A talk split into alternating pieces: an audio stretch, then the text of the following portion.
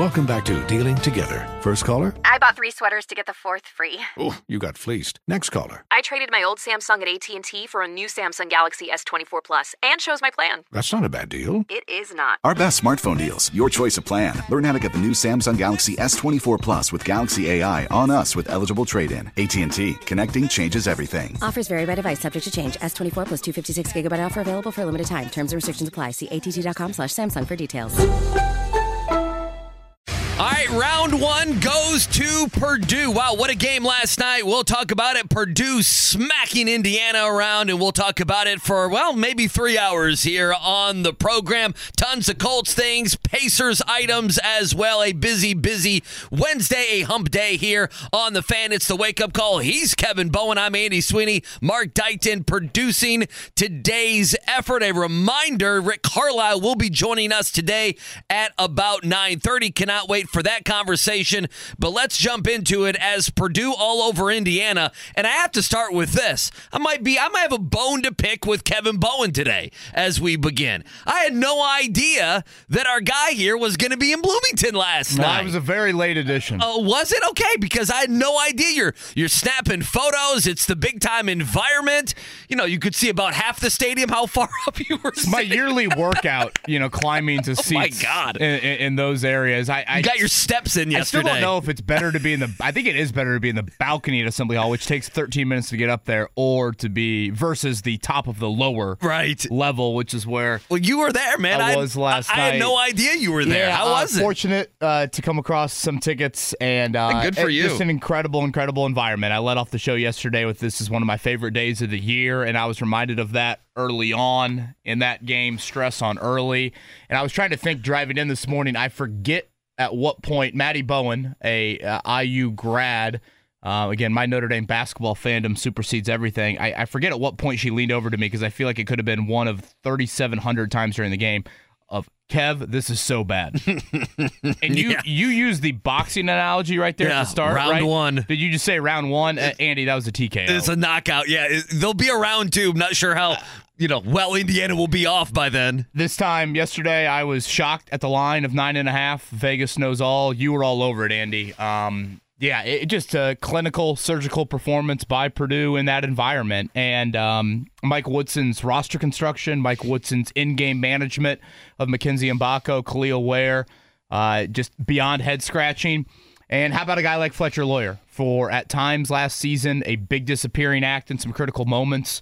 Uh, he was outstanding and boy, you watch Purdue and they make one addition really in the offseason. You know, and, and I'm thinking, boy, is Lance Jones really enough? Like, is he really like? we don't know anything about Lance Jones, is right? that the guy? And then all of a sudden, last night in He's that environment, he delivers for you and delivers early. You know, I, I- I think you point to what he and Loyer did early. That kind of set the tone. Obviously, Edey speaks for himself. Uh, you think IU could use a guy like Lance Jones? You think Boy, that, that would be I, a nice use, portal, IU could portal use a lot of guys. They could use a Maybe ton of guys. all the eggs in the broken foot Xavier volatile Xavier Johnson basket and Trey Galloway ascending from role player to lead guard was probably not the path to take. Just such an embarrassing, embarrassing, pathetic performance from Indiana. Um, Purdue again, absolutely surgical for them. They get you know benefit from Wisconsin losing last night, uh, and the biggest win in Bloomington for Purdue in the series since 1934. Let me set up the show. Joe Reitz going to join us coming up here in about 30 minutes. He'll join us at 7:30 or so. Uh, we'll get his thoughts on the end of the cold season. Rick Carlisle at 9:30. We kind of have an interesting quandary here. Lots of rumors out there about the Pacers and Pascal Siakam. So uh, obviously, we'll try to to weave around that and get some thoughts on Rick Carlisle on what he may want to say, what he can't say. Obviously, the Pacers, the Walking Mundi. We'll try to get some updates there. Otherwise, we'll play some sound. A lot to do today with Indiana and Purdue. I guess I would start just with this, and we can go back and forth here uh, over the next three hours. You're right. The management of fouls, the fouling itself, the second half comeback. For me, listen, I think it's, you know, today it's a lot of it bleeds, it leads, and I understand that.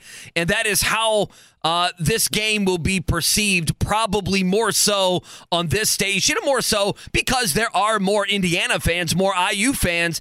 KB of it's going to be seen as what a disaster for the Hoosiers, and it was. And I think that is obviously one of the leads it just needs to be said, you know, Purdue, and you mentioned Loyer, whoever it may be, hitting shots early, Jones hitting shots early to settle things down. The other side of this is, you know, Purdue walked in there and smacked Indiana around.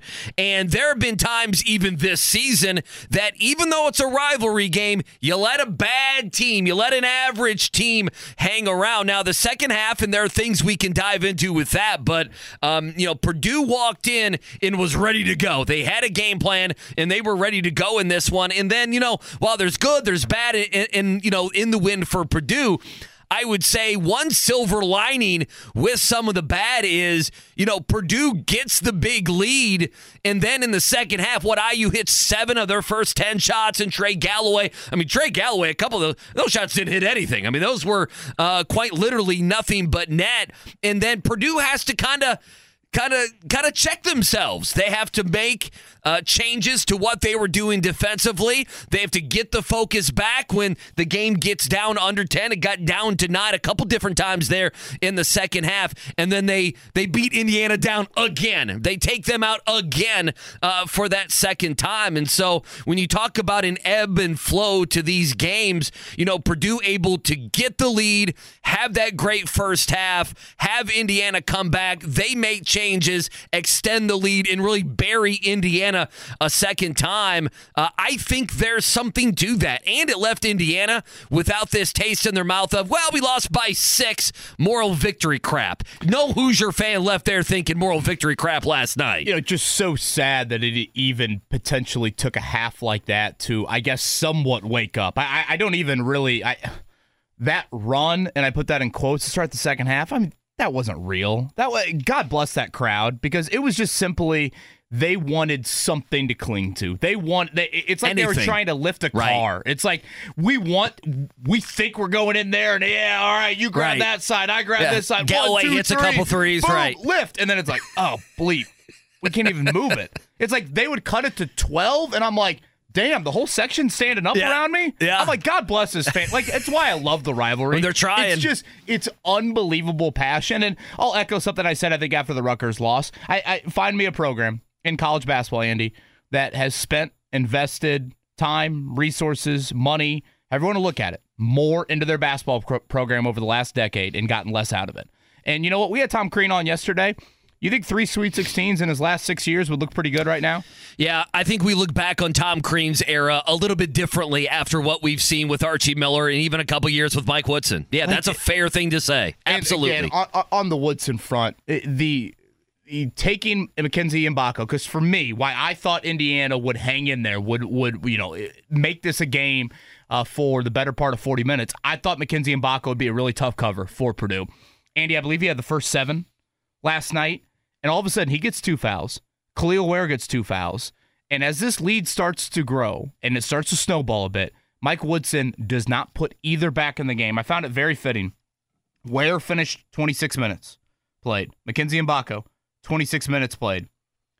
They combined for one foul after their sit and timeout with two for a. I think the lead grew from, I believe it was like three to 19 I think when Ware was out and Mackenzie Mgbako was pretty much on the same timeline as Kel'el Ware. They came back with 2.14 left in the half, and they were down 18 at that point. Over. They were down 43 25. That was the score. The yep. game is over at that point. I just, that is to me, it's such NBA stubbornness from Mike Woodson. I think we see that way too often from him in his in game management. Again, I would argue his roster construction in putting the puzzle together for them. Um, I also want to give a little bit. Uh, I mean, again, Edey, it's like we take we it for granted. We just no, take we do. him for granted. No, I mean, we do. Saturday, Andy had 30 and 20 in 30 minutes. Uh, it's ridiculous. Last we take night it for granted. The biggest front line in the Big Ten. Yep. He's got 33 and 14. And I tweeted out after the game He is so damn skilled. He's 7'4, but his ability to catch, his ability to have touch, what was he, 11 of 12 from the foul line?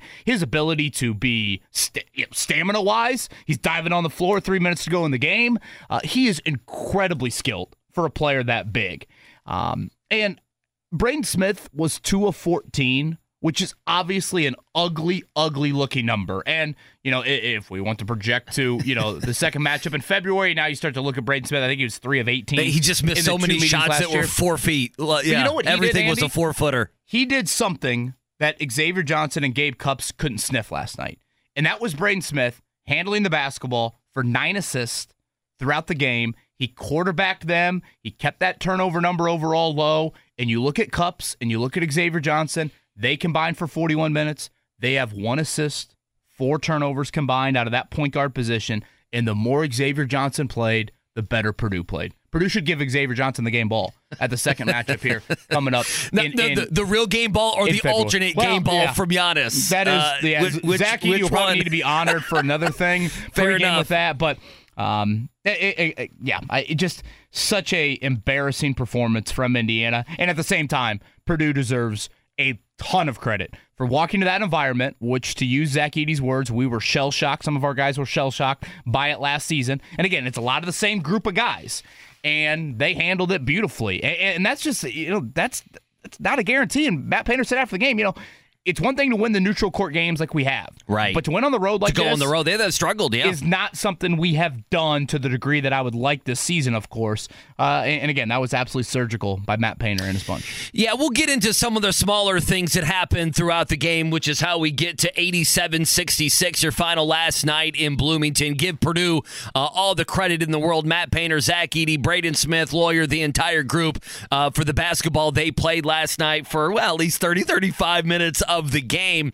Uh, just quickly on IU, and then we'll move on to a couple different items here uh, on our first segment. You know, for me, and I've been clear with this, the analysis is rather simple. Yes, could Mike Woodson have not fallen asleep at the wheel with Ware and Mgbako? Uh, I would agree with that.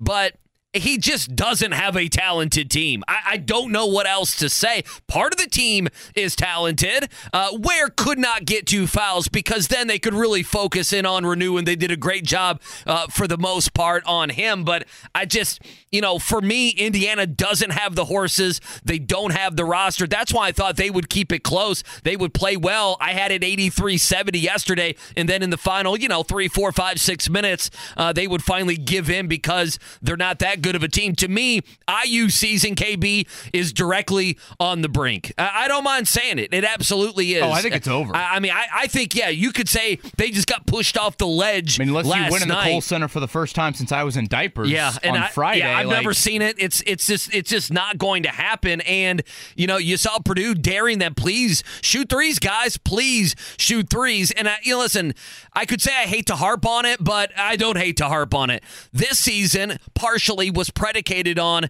you know, we don't need some of these different, you know, Dalton Knecht and some of these other guards. I know they went after him, but it was all going to be okay because you got Xavier Johnson back.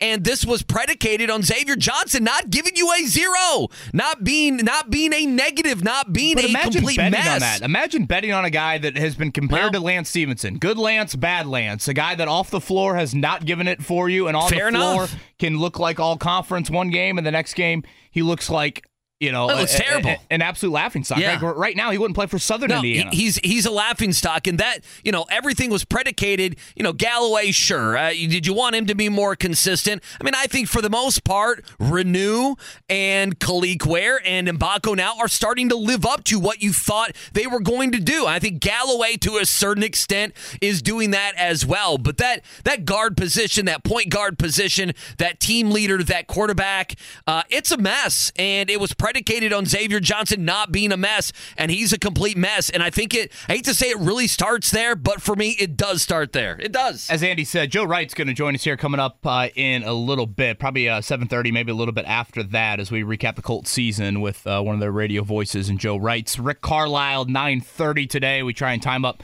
the time change. God uh, bless him joining us, by the way. Yes, I cannot imagine doing that in the morning. at all. Uh, we do want to share this here in the opening segment, though, and you know, I, I think when we've talked about Jim Irsay and his health situation right now, Andy, I've hope that you know when we have done that over the past couple of weeks, stress that you know J- Jim is Jim's struggling, and you know, thoughts certainly. Uh, with his family, I don't think Chris Ballard would use a word like stable last Thursday in the press conference uh, if this was not something that you know was serious. And obviously, Jim uh, has dealt with a lot health wise in his life. Uh, this came out in the wee hours of the morning. I think this rumor's been going around uh, quite a bit, really, for the past couple of weeks, but confirmed here uh, via the Carmel Police Department. TMZ had this report uh, in that back on December 8th at around 4:30 in the morning. Jim Irsay found laying in his bed, unresponsive, cold to the touch, and gasping for air during a suspected overdose. Again, this was December 8th, about 4:30 in the morning. Carmel Police Department documents obtained by TMZ uh, on the report here. Uh, it says after someone said they had found the Colts owner unconscious on a bathroom floor with a blue skin tone, uh, and more quotes here. When police first arrived on the scene, they say Irsay had been moved to his bed where he was struggling to breathe and had a weak pulse and constricted pupils. Police say in the docs an attempt to wake him with the sternum rub was unsuccessful. They added, though, that after administering one dosage of Narcan, a drug commonly used to revive people in opiate uh, overdose situations, he responded slightly. Cops say they were prepared to attach an AED to Irsay, but paramedics arrived and took over life saving efforts. Irsay was eventually transported to a nearby hospital uh, via an ambulance.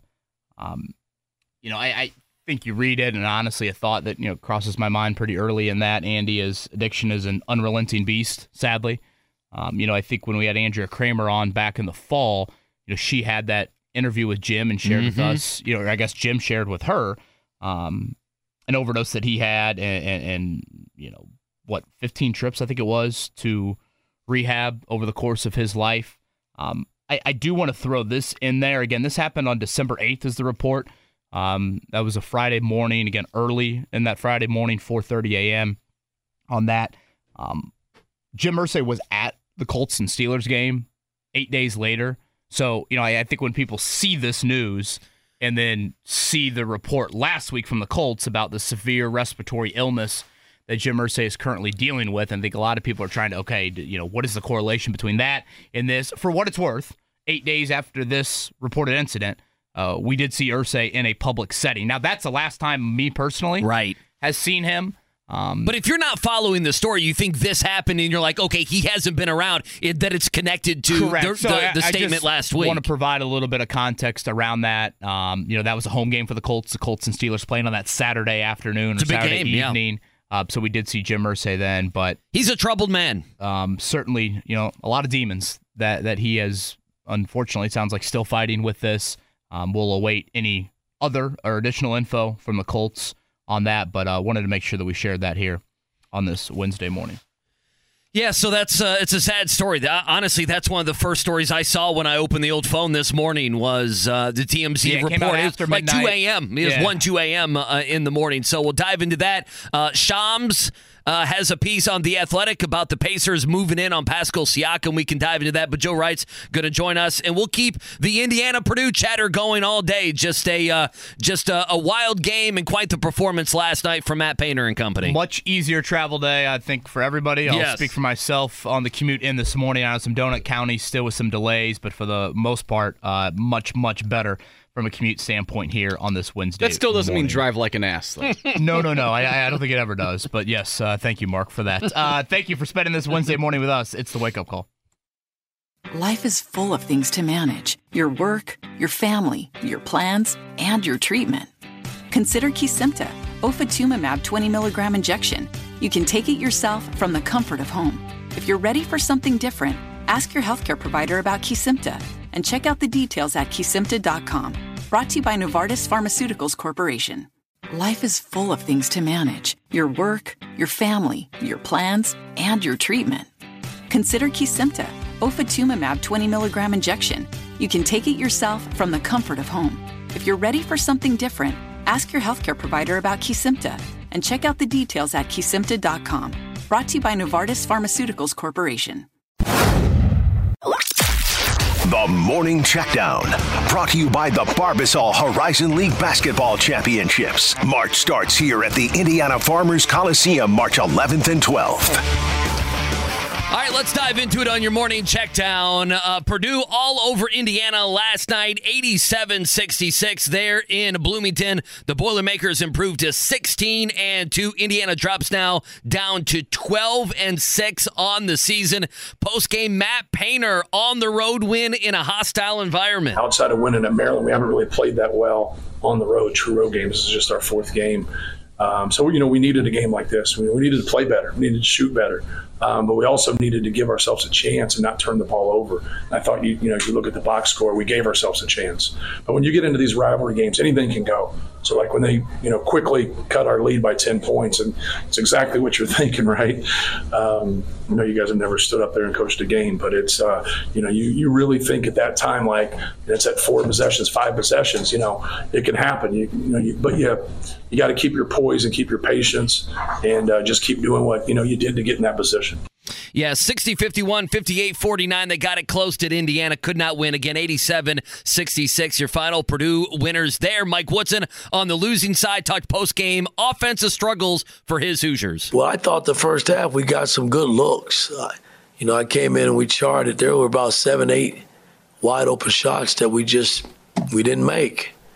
And you know, those are empty possessions that you leave on the table, and you come down and either we fouled or or they scored. I mean, it was it, we just it wasn't a good combination for us the way we were playing, and you know, so we got to move forward and get ready for Wisconsin now and see where we go from here. Zach Edey, 33 and 14 and 36 minutes. Fletcher Loyer, huge, particularly in the first half as Purdue built that lead. And I'm always curious, Andy, how the new guys, how the transfers, how the non state of Indiana guys will react to their first road environment in this rivalry. How about Lance Jones early on for Purdue?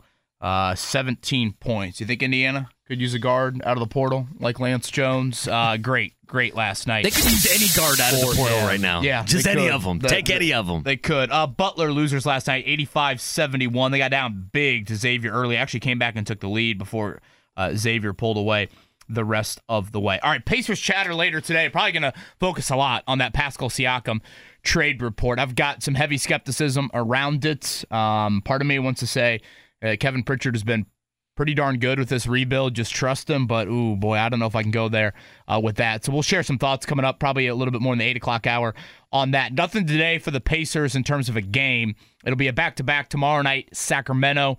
Friday, Portland. Rick Carlisle joining us at 9:30. And as Andy mentioned, a long, long injury report to go over with Rick Carlisle.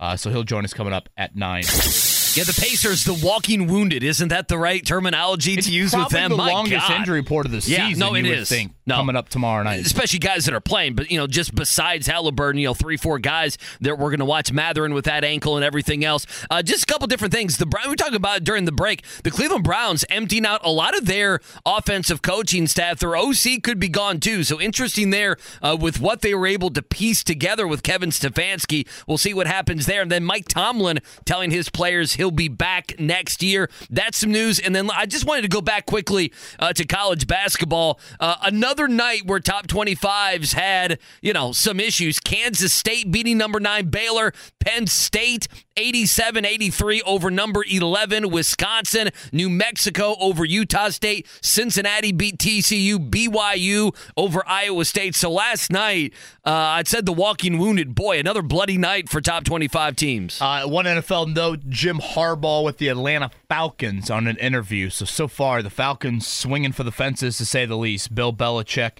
and Jim Harbaugh, two of their interview candidates. So What if Harbaugh far. went there? We've been talking Chargers and Herbert and the Raiders and everybody else, and he ended up with the Atlanta Falcons. And that to me is like the most difficult quarterback decision. Uh, of course, it's, like well, it's Desmond Ridder and Taylor Heinicke. and it's not like you have you know in New England and Washington you have the top three picks. Yeah, you, know, don't, have, that. Have that They almost made the playoffs. in Atlanta. All right, on the other side, Joe Reitz recapping a little Colts season, and oh boy, uh, I think he'll want to talk a little basketball as well. Little incubus from Mark Dykton. I like that on a Wednesday. Hanging out with you. Rick Carlisle going to join us at 9.30. Joe Reitz going to join us here in just a second. Couple uh, different reminders. We'll, we'll stay with the Indiana-Purdue action from last night. We'll keep diving into that. What did both coaches say? Uh, we'll do that. Again, Rick Carlisle joining us. The Pascal Siakam rumors are out there with the Pacers and the Raptors. Definitely something uh, that we'll be watching over the next, what, days, weeks. Uh, we shall see. But let's let's put a bow. Continue to put that bow uh, on a Colts season. We'll do so with Joe Reitz here, and uh, you know Kevin whispered in my ear, Joe, and thanks for joining us here on the Payless Liquors Hotline. That oh, Joe will want to talk about the game last night. He will between yeah, uh, oh, yeah. Purdue and Indiana. He's got a little boiler yeah, fandom in. I, I know he does. So Joe, I'm sure you stayed up to watch that game. What did you think? Yeah, uh, good afternoon, gentlemen. Andy, Kevin, great to be with you. I think it's the greatest rivalry in college basketball. And if you're waking up this morning, you're either really, really happy or you're really, really downtrodden. And I just thought Purdue just came out. And I mean, they really just, you know, they just punched early and they punched often. And I thought Edey was phenomenal, like a lot of people. I mean, when your seven four guy is diving on the floor with three minutes to go in the game when you're up by twenty, I mean, I thought that kind of epitomized just Purdue that they really won it. And uh, you know, it was uh, you made a little run there and, and hit a bunch of threes, but like we always used to say, it's easy to shoot when you're down twenty, right? And early on in the game, Purdue was giving them some looks, and, and IU wasn't knocking them down. So yeah, it was a a good game, a lot of hoops. I mean, with Carlisle, are we gonna? You just guys gonna ask him and find out? Right away if Siakam's coming here to uh, the Pacers, or what are we going to do here? Yeah, yeah it's six thirty Pacific time. He's joining us, Joe. I'm afraid if we lead with that, he might just hang up, and we might just be without a segment there for the next ten minutes. I, I do want to ask you one more on last night, and I, I don't know. I know you're not seven four, obviously, but you know you were more of a big man, and, and I was hoping you could speak to this, just like the skill level of Zach Edey. Like I think it's such a lazy argument when I hear, well, he's seven four. What do you expect? But I just think he's incredibly skilled, whether it's his touch, his catching ability, hell, his stamina. I mean, all of those things to me, Joe. Like I, I, I don't know. I feel like oh, he's tall, so of course he's good. Can you speak to like watching him and, and just maybe his skill level for a big guy? For sure. The first thing I think about is his stamina. To be that big, 300 pounds, seven four, and play 30 minutes a game. I think he's really improved defensively. But you watched, I mean, IU at times did a good job. They were knocking the ball away. They were surrounded with guys.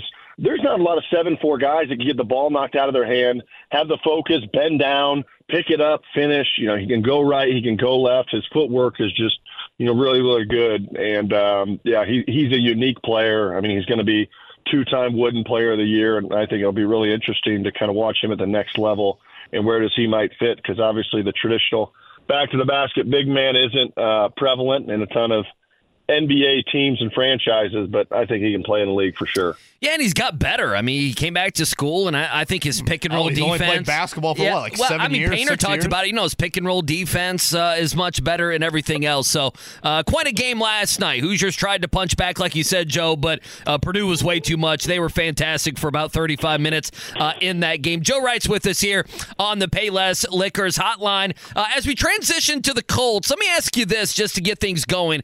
What was, you know, watching this team? What was the most satisfying part of this season? season for you watching this team? And then on the flip side, what was the biggest frustration, the most frustrating uh, part of this team watching what they did this season? Yeah, great question. I think the most satisfying part is when you look at this season as a whole. I think that you know Shane Steichen, Chris Ballard, the leaders in that locker room have reestablished a winning culture. I mean, you were nine and eight in a season where uh, nobody thought you were going to be any good and your starting quarterback only played a few games, and you were in there with Minshew for most of the season. You know, Jonathan Taylor misses the first four games. You know, you, you battle injuries like every team does, but I think that winning culture is back in terms of, and that's something that I don't feel like they've had that level of accountability and discipline over the last few years, and I think Shane has really brought that back. And I think you see his offensive prowess and genius, which is awful exciting, especially when you think about getting Richardson back in the fold next year. I thought the most disappointing thing, obviously, the game against Houston was really tough because you had the chance to host a home playoff game, and, and you don't get those opportunities every single day. But I think the most disappointing part for me was, you know, really our team's inability to cover the other team's best receiver. I mean, going to that Houston game, you think they got Nico Collins and they're playing with a bunch of practice squad wide receivers. Nothing against them. I was on the practice squad for three years myself, but we let him go for 200. And you know, the week before, Adams had two touchdowns, and it seemed like we we didn't ever game plan week to week specific to really try to take away their best option through the air. And we let a lot of quarterbacks. You know, Aidan O'Connell threw for 260 yards against us, and uh, we let a lot of quarterbacks just get really, really comfortable. I think with the way that we played defensively. He's one of the greatest athletes, frankly, the state has ever seen. He is Joe Reitz with us here on the Payless Liquors hotline. Joe, this time last year, I think we did kind of a post mortem with you, and obviously the offensive line was a very early question thrown your way, and I think your response was certainly in more of a negative light than it will be this year. What were your observations in comparing the O line performance from last year to what you saw this season? Yeah, I think they they really really had a good season. I think credit to those guys, credit to Tony Sparano Jr. He really maximized that group. Um, when you just go down the line, Raimann got better. Now Quenton Nelson's made six straight Pro Bowls, right? But last year he didn't have his best season. He played like an All Pro this year. I, there were some games on film when I watched the next morning that I mean he was he was really special. I thought Ryan Kelly bounced back from a disappointing 2022 year and had a really really solid season. I think Fries was solid, and then you know Smith was solid when he played. He obviously missed some time with injuries, and, and I think Freeland held up okay. Um, you know, obviously you, you can't expect too much out of a fourth round rookie, but I really thought the Colts reestablished themselves as the offensive line being the heartbeat of the team. And then when Jonathan Taylor got back, he's just special. I mean, that game he had against Houston, battling the injuries that he had, that shows that even though he's a running back, a position that maybe is devalued a little bit in today's NFL, he can be uniquely special, and I'm awful excited. You pair him with Richardson, and it's a completely different story because now you got to account for the 12th man, the running game, and uh, I just think it'll be really fun to watch Shane and Jim Bob scheme up offensively next year. And, and I think one thing we do need offensively is more explosive plays in the pass game, in the run game. But I think Richardson's unique talent set paired with Jonathan Taylor uh, should get that done. What would be your biggest need Maybe one on each side of the ball heading in the offseason. Yeah, I would say tight end. I just think our tight ends have kind of been a revolving door. And and you look around the league, Kevin, and, and you see these guys. I mean, Buffalo, you know, Kincaid, you know, he's got a touchdown in the playoffs. I think tight end is such a uh, a position where you can get an advantage because they're the, the tight ends now. Let's be honest, they're, they're glorified wide receivers, and they're too quick to have a safety or a linebacker cover them. Cover them. So I think tight end offensively. And I think in defensive side, I would look at the secondary too. I do like our young corners. I like Brents. I like Jones. They're physical. They're long. Kenny Moore had a really good season, but I do think we need some more help back there in the secondary. Joe Reitz with us here on the fan on this Wednesday, talking some Colts on the Payless Liquors hotline. Let's stay there with the defense and the secondary. Boy, boy, Joe, it's been a big conversation since the end of the season. That secondary, even in Ballard's postseason press conference. I don't want to say which side, but what what's your opinion? How do you come down on the Gus Bradley conversation? Yeah, it's interesting. I just think that it, it's it, to me the the best defenses we played were always game plan specific, and I think you have to do that in today's NFL where it can't just be hey we're just going to do what we do and execute it really good. You're playing teams that have unique players, and NFL quarterbacks are just so so accurate now. And if you let quarterbacks sit back there and get comfortable and get in a rhythm and never heat them up or take some things away, I mean guys will throw you know 65, 70, 80, 85% accuracy. And I think we did that too much last year um, as a defense. So I'll be interested to see kind of where we go. Uh, I do think our linebacking core is excellent. And, and let's talk about the pass rush. I, I give a lot of credit to Chris Ballard. Samson Ebukam, he's a lot better than I thought he was when we signed him. And we had some games, fellas, that reminded me of the good old days with Freeney and Mathis, where we're up in the fourth quarter and our D line closed the game. And when you think about Ebukam, you think about Dayo really came on. Obviously, Buckner inside, Kwity on the other side, Tyquan Lewis. I like where our defensive line's going. I do think another area need is we got to have a backup run stuffer because when Grover Stewart would come out of the game, teams would just run right up the middle. It'd be four or five yards every time. So that, that's another need that I think we got to get a big guy in there that when Grover's got to take a break, we're able to stop the run inside. He is Joe Reitz. Of course, you hear him during the season. Colts Roundtable Live, really, really good listen with Matt Taylor, Rick Venturi, and Joe. And then obviously on the Colts pregame show, he's with us here on the Payless Liquors hotline. I was hoping to go back to a point, Joe, that you mentioned there and talking about your playing days and getting ready for opposing defenses and, maybe expand on that. I guess what defense, whether it's stylistically, philosophically, however you want to take it, what defenses maybe struck fear in you on a Monday, Tuesday, Wednesday in terms of preparation? Like, what did you not want to see in preparing for a defense? Well, I, I didn't want to see good pass rushers on the other side, but Sure. you know, unfortunately, everybody had them. So Fair I think enough. for me, it, it, it was more of a uh, a player specific. But I did think that teams that were really multiple and complex from a blitz perspective, they were just hard to prepare for because you think you, you might have 40, 50 plays that you're going to dial up, and if this team's blitzing you, you know, 10, 20, you know, all these different kinds of blitz packages, you got to be able every situation to say, okay, if they run this blitz and we got this play on, what's the contingency and what's the call? And uh, again, I think that you know quarterbacks now are just so good offensively, and you know I just think they can get in a rhythm really early and really often. So I, I'm I'm more of a fan of a team that would blitz more than would blitz less, especially in today's modern NFL. Joe Reitz with us here on the fan. Yeah, I wanted to ask you this. You know, uh, whether it be Ballard or Steichen or you know, I know I know Zaire Franklin. I think even Jonathan Taylor after the season. All eh, you know, everyone involved with the Colts has has said, "Hey, we feel like we're on the cusp of something, right? Like this season didn't end with us, you know, winning the South. We didn't go to the postseason, but boy, we turned things around. You talked about it a couple minutes ago, Joe. Uh, the winning culture that is now back in the building. When you're a team on the cusp, though, I think next year fans are going to expect even more.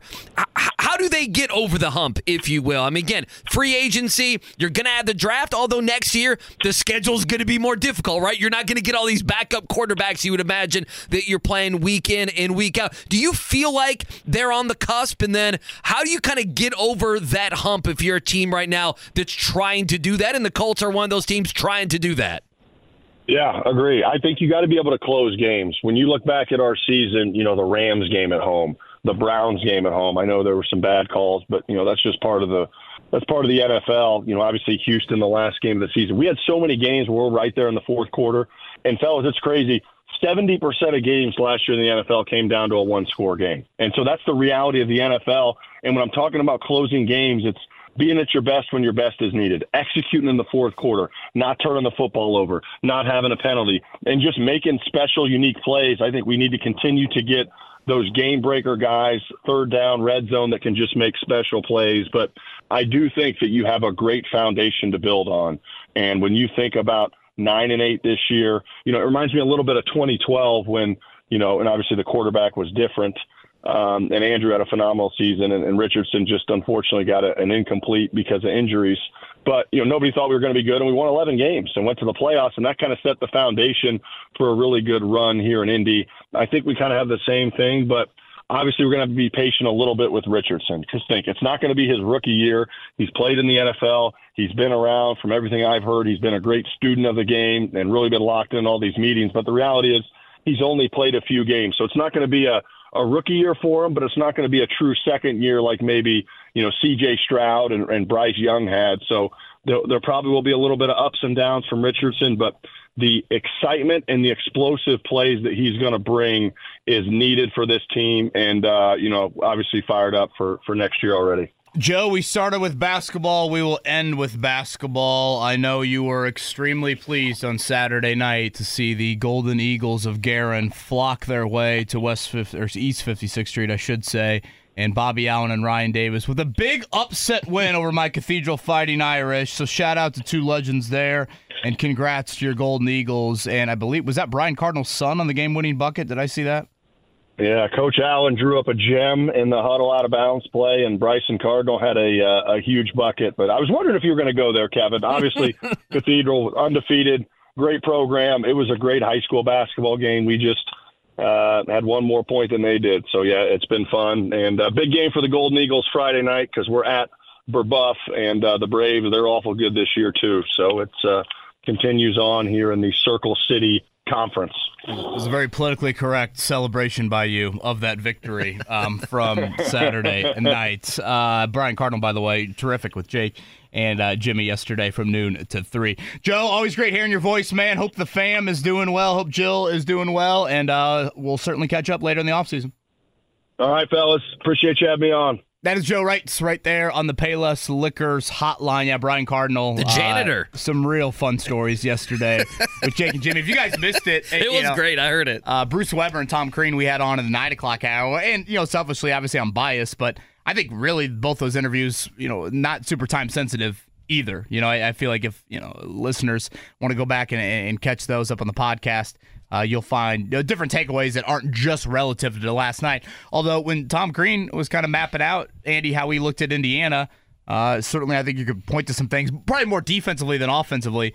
Uh, some issues that showed up again last night for the Hoosiers. Yeah, and Tom Crean also. You ask him at the end, does he want to coach again? I went back and I listened to that answer, and he he, he said not basically. He said he said verbatim, "I want to go somewhere where basketball matters." Remember, the last place he was at was a little school called Georgia, uh, who has a pretty good football program, but doesn't do too much uh, on the basketball side. Uh, I'm he had gl- a great answer about NIL as well. Oh, yeah. uh, in relation to that to that question. Oh yeah, so uh, we'll dive back into eight o'clock hour is going to be a ton of IU Purdue. We'll stay with the Jim Irsay story. Obviously, Pascal Siakam. Uh, you, you're you're down on that potential Can we- move with can the we Pacers. Eh, okay, so yeah, sure. We got a minute here. So the report is this, and this is from the Athletic. Um, you know, talk about timing last night during the IU game. It's like not now. Uh, okay, this is from Shams Charania of the Athletic. The Pacers and Raptors actively engaged in trade talks centered around two-time All-Star forward Pascal Siakam. That would send him to Indiana for a package that includes Bruce Brown Jr., other salaries, and three first-round draft picks. The Raptors have engaged in discussions with several teams. Um, I think they mentioned the Kings, the Warriors, the Mavs as well, um, about a Siakam deal, but the conversations with the Pacers have gained steam in recent days. Sources briefed on the talks between the two teams say there have been several back and forth proposals made, while the two sides have been described as being far along in the process. According to sources, they've yet to finalize or agree on a deal. Okay, so what's your initial reaction? Because uh, we feel the same about Siakam. We like the player, doesn't help on defense, good offensive player, better than what you've had at that position, no doubt. But you know, if the if the rumors slash murmurings are true that he's not giving teams assurances that he's going to sign long term, then you can't do the deal, Then, period. Then to me, it's not even about the players. It would be about the picks and the egg on your face if you left after a few months and you end up being a six seed. If he is not ready to re-sign a deal with you, you cannot do the deal. He's a free agent coming up in what five months? Yeah. So wouldn't you say to Pascal Siakam's agent, "Hey man, uh, you want to sign in Indiana? Okay, how about if we not trade away three first-round picks? How about if we not trade away our our best perimeter defender? I, I don't. Is that Bruce Brown? I mean, do you talk about helping you Yeah, out on the probably, defensive yeah. end of the floor? Certainly one of your better ones. Uh, you would obviously uh, hurt that. Uh, wouldn't you say to Siakam's camp? We'll give you that max, but we'd like to keep some of our assets to help build around Pascal Siakam here. So that to me is my first thought on it. It's a non-starter if he is not going to re-sign right away and, and get that extension for you. Then um, I worry a little bit about his age.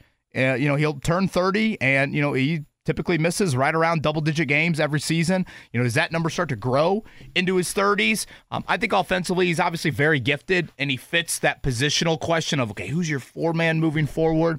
But again, on the other end of the floor, if you were theoretically trading away one of your best defenders, and I think the key phrase in there is it's not just Bruce Brown. No, it's gonna be a couple to other guys. Another Sure. player Sure. of note here, along with the f- three first round picks. Uh, I just have skepticism about it. I- It's not as big of a slam dunk, nor do I look at the Pacers right now, Andy, and think you need to have an incredible amount of urgency with a big swing. You know, I've said all along, I think you have two big swings with the Tyrese Halliburton six year deal. I don't think I want the first swing to be this. I, I'm not as bothered by. I know we need to go to break. I, I'm not as bothered by some of the uh, some of the players you would give up. Like I mean, if you're keeping Jarace Walker and you're keeping Mathurin, and it's some guys with expiring contracts, Bruce Brown and Obi Top, and I'm just throwing out guys that you know we don't know if they're going to be back. Jalen Smith is a is a very and I like him. I think Jalen Smith has developed uh, into a pretty damn good player. I'm not as worried about them, and I know draft capital. JMV was ranting about draft capital. You know, enough with picks. Like it's okay to move some of these first round picks, but if you do all of that and you don't keep the guy, boy, that's a look you're not going to be able No, to recover from. non-starter. And, and Toronto's in a spot. I think it was Scott Agness was on yesterday uh, with the midday guys. You know, the other thing in this, you know, Toronto has been in a situation where they have had guys leave and they haven't got anything from them. You can think of a Kyle Lowry, for instance. You know, guys have walked. Yeah, Fred and, VanVleet yeah, to yeah, Houston and they last have, and year. they haven't got anything for him. Good God, if I if I had on the table Bruce Brown in another expiring contract and two or three first rounders, if I'm the Raptors, I, I'm doing that, right? Yeah, I mean, I, don't- that's how I feel at least. And I know people would counter and say, okay, look, you, you, your, your eighth overall pick or whatever Jarace Walker was can't even get on the floor right now. I'm like, first off, he's 20 years old. Secondly, trading away three first round picks, it's not about using all three of those first round picks. It's about packaging and them. drafting Right. individual guys. It's about what those mean to other trades and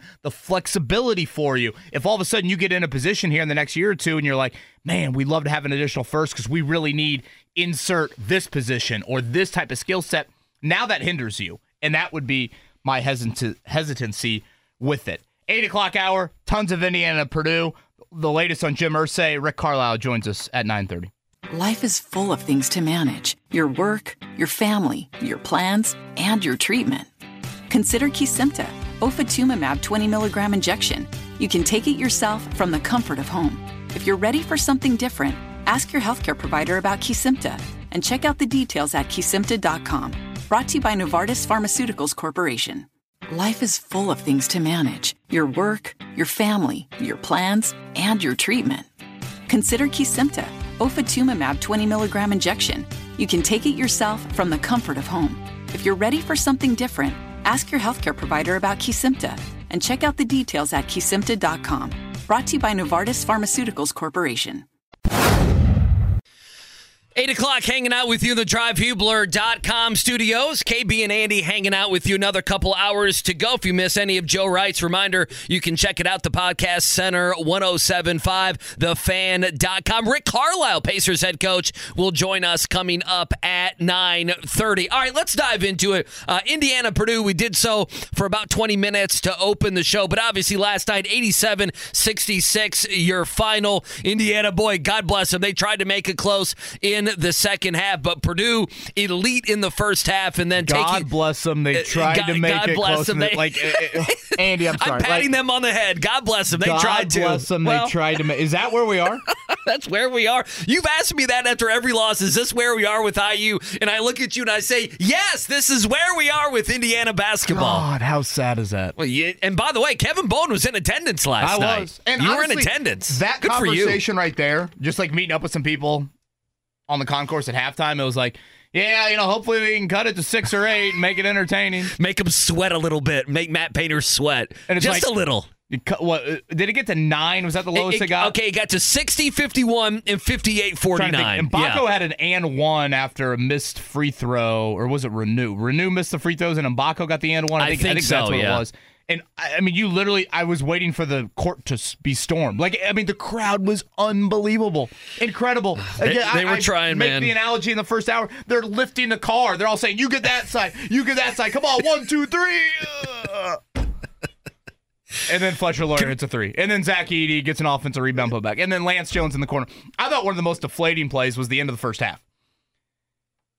Painter takes a timeout, you know, as coaches do. They Right. take timeout. You know, you use it or lose it. Use it or to- lose it, to end right. the first half. And if I'm not mistaken, IU comes out in zone. And I'm like, oh boy, there's a changeup from Mike Woodson. Purdue runs, you know, uh, they. I don't know if they were getting ready for zone in that timeout. They sure as hell looked like they were. Uh, beautiful set, Lance Jones corner three swish at the Boom, buzzer. boom. 51 29. What's worse, the 51 or the 29 if you're an Indiana fan? Oh, the 51.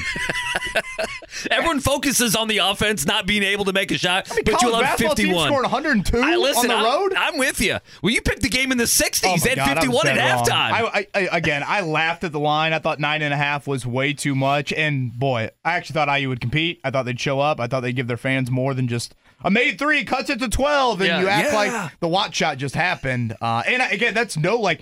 I, I love the Indiana crowd. I love the Purdue crowd. I love the passion and the pageantry of what last night was, especially at like 6:59. Hell, the first you know four minutes was super entertaining and back and forth. But you know, Purdue is surgical. Andy, Purdue is surgical, and guys that you know you would have some question marks. Edey's stat line incredible, but you know Fletcher Loyer had disappearing acts at critical moments last season. Uh, what do you have? Ten straight at one point there in the first half yesterday to build that lead, and then Lance Jones, a guy that I think anytime new people come into this rivalry. I'm always curious about how will they react. Like for that last night for Lance Jones, that's different than Northwestern. Yeah. That's different. He was ready to go last night. And boy, how big was he early on? And you know, he's I just I think he's a difference maker for Purdue. I know it might not show up in the stat sheet, but it's another ball handler. It's a guy that can hit open shots. You know, last year they they had to play you know Morton 37 minutes a night. You know, now they don't have to do that. Uh, and boy, again, could Indiana use a guy like Lance Jones for another guard coming out of the portal? Uh, just quickly before we play this Tom Crean sound from yesterday, our executive producer, Todd Meyer, will want us to mention this. You know, when Morton came in the game in the second half, he, he had a big say in stopping the momentum with Trey Galloway. I don't want that just to be lost uh, in everything because, you know, Galloway comes out, hits a couple shots, and I know it's easier to make and shoot those threes uh, when you're down 20 points, but they did come, you know, and make it a make it a nine point game because of that. Morton comes in, plays good defense, but you're right. Last year he was playing consistently. It felt like 20 minutes, 25 minutes plus, and last night just 13 minutes. And another thing, you know, Braden Smith last night is two of 14. By any account, Andy, that is a horrific, horrific night shooting the basketball. I think last year in the two games, he was combined, I want to say it was like three of 18, three of 19. But yet he's on the floor. And what, do you have his minute total up? I mean, it had to be north. 36. 36, Yeah, 36 minutes. Okay. So he is two of 14. You look at 36 minutes and see two of 14, you think, oh my God, how in the world or why was he playing that much? Nine assists for Braden Smith last night. And his ability to impact the game in that way of yes, these shots were not falling at all, but what else can you do for me?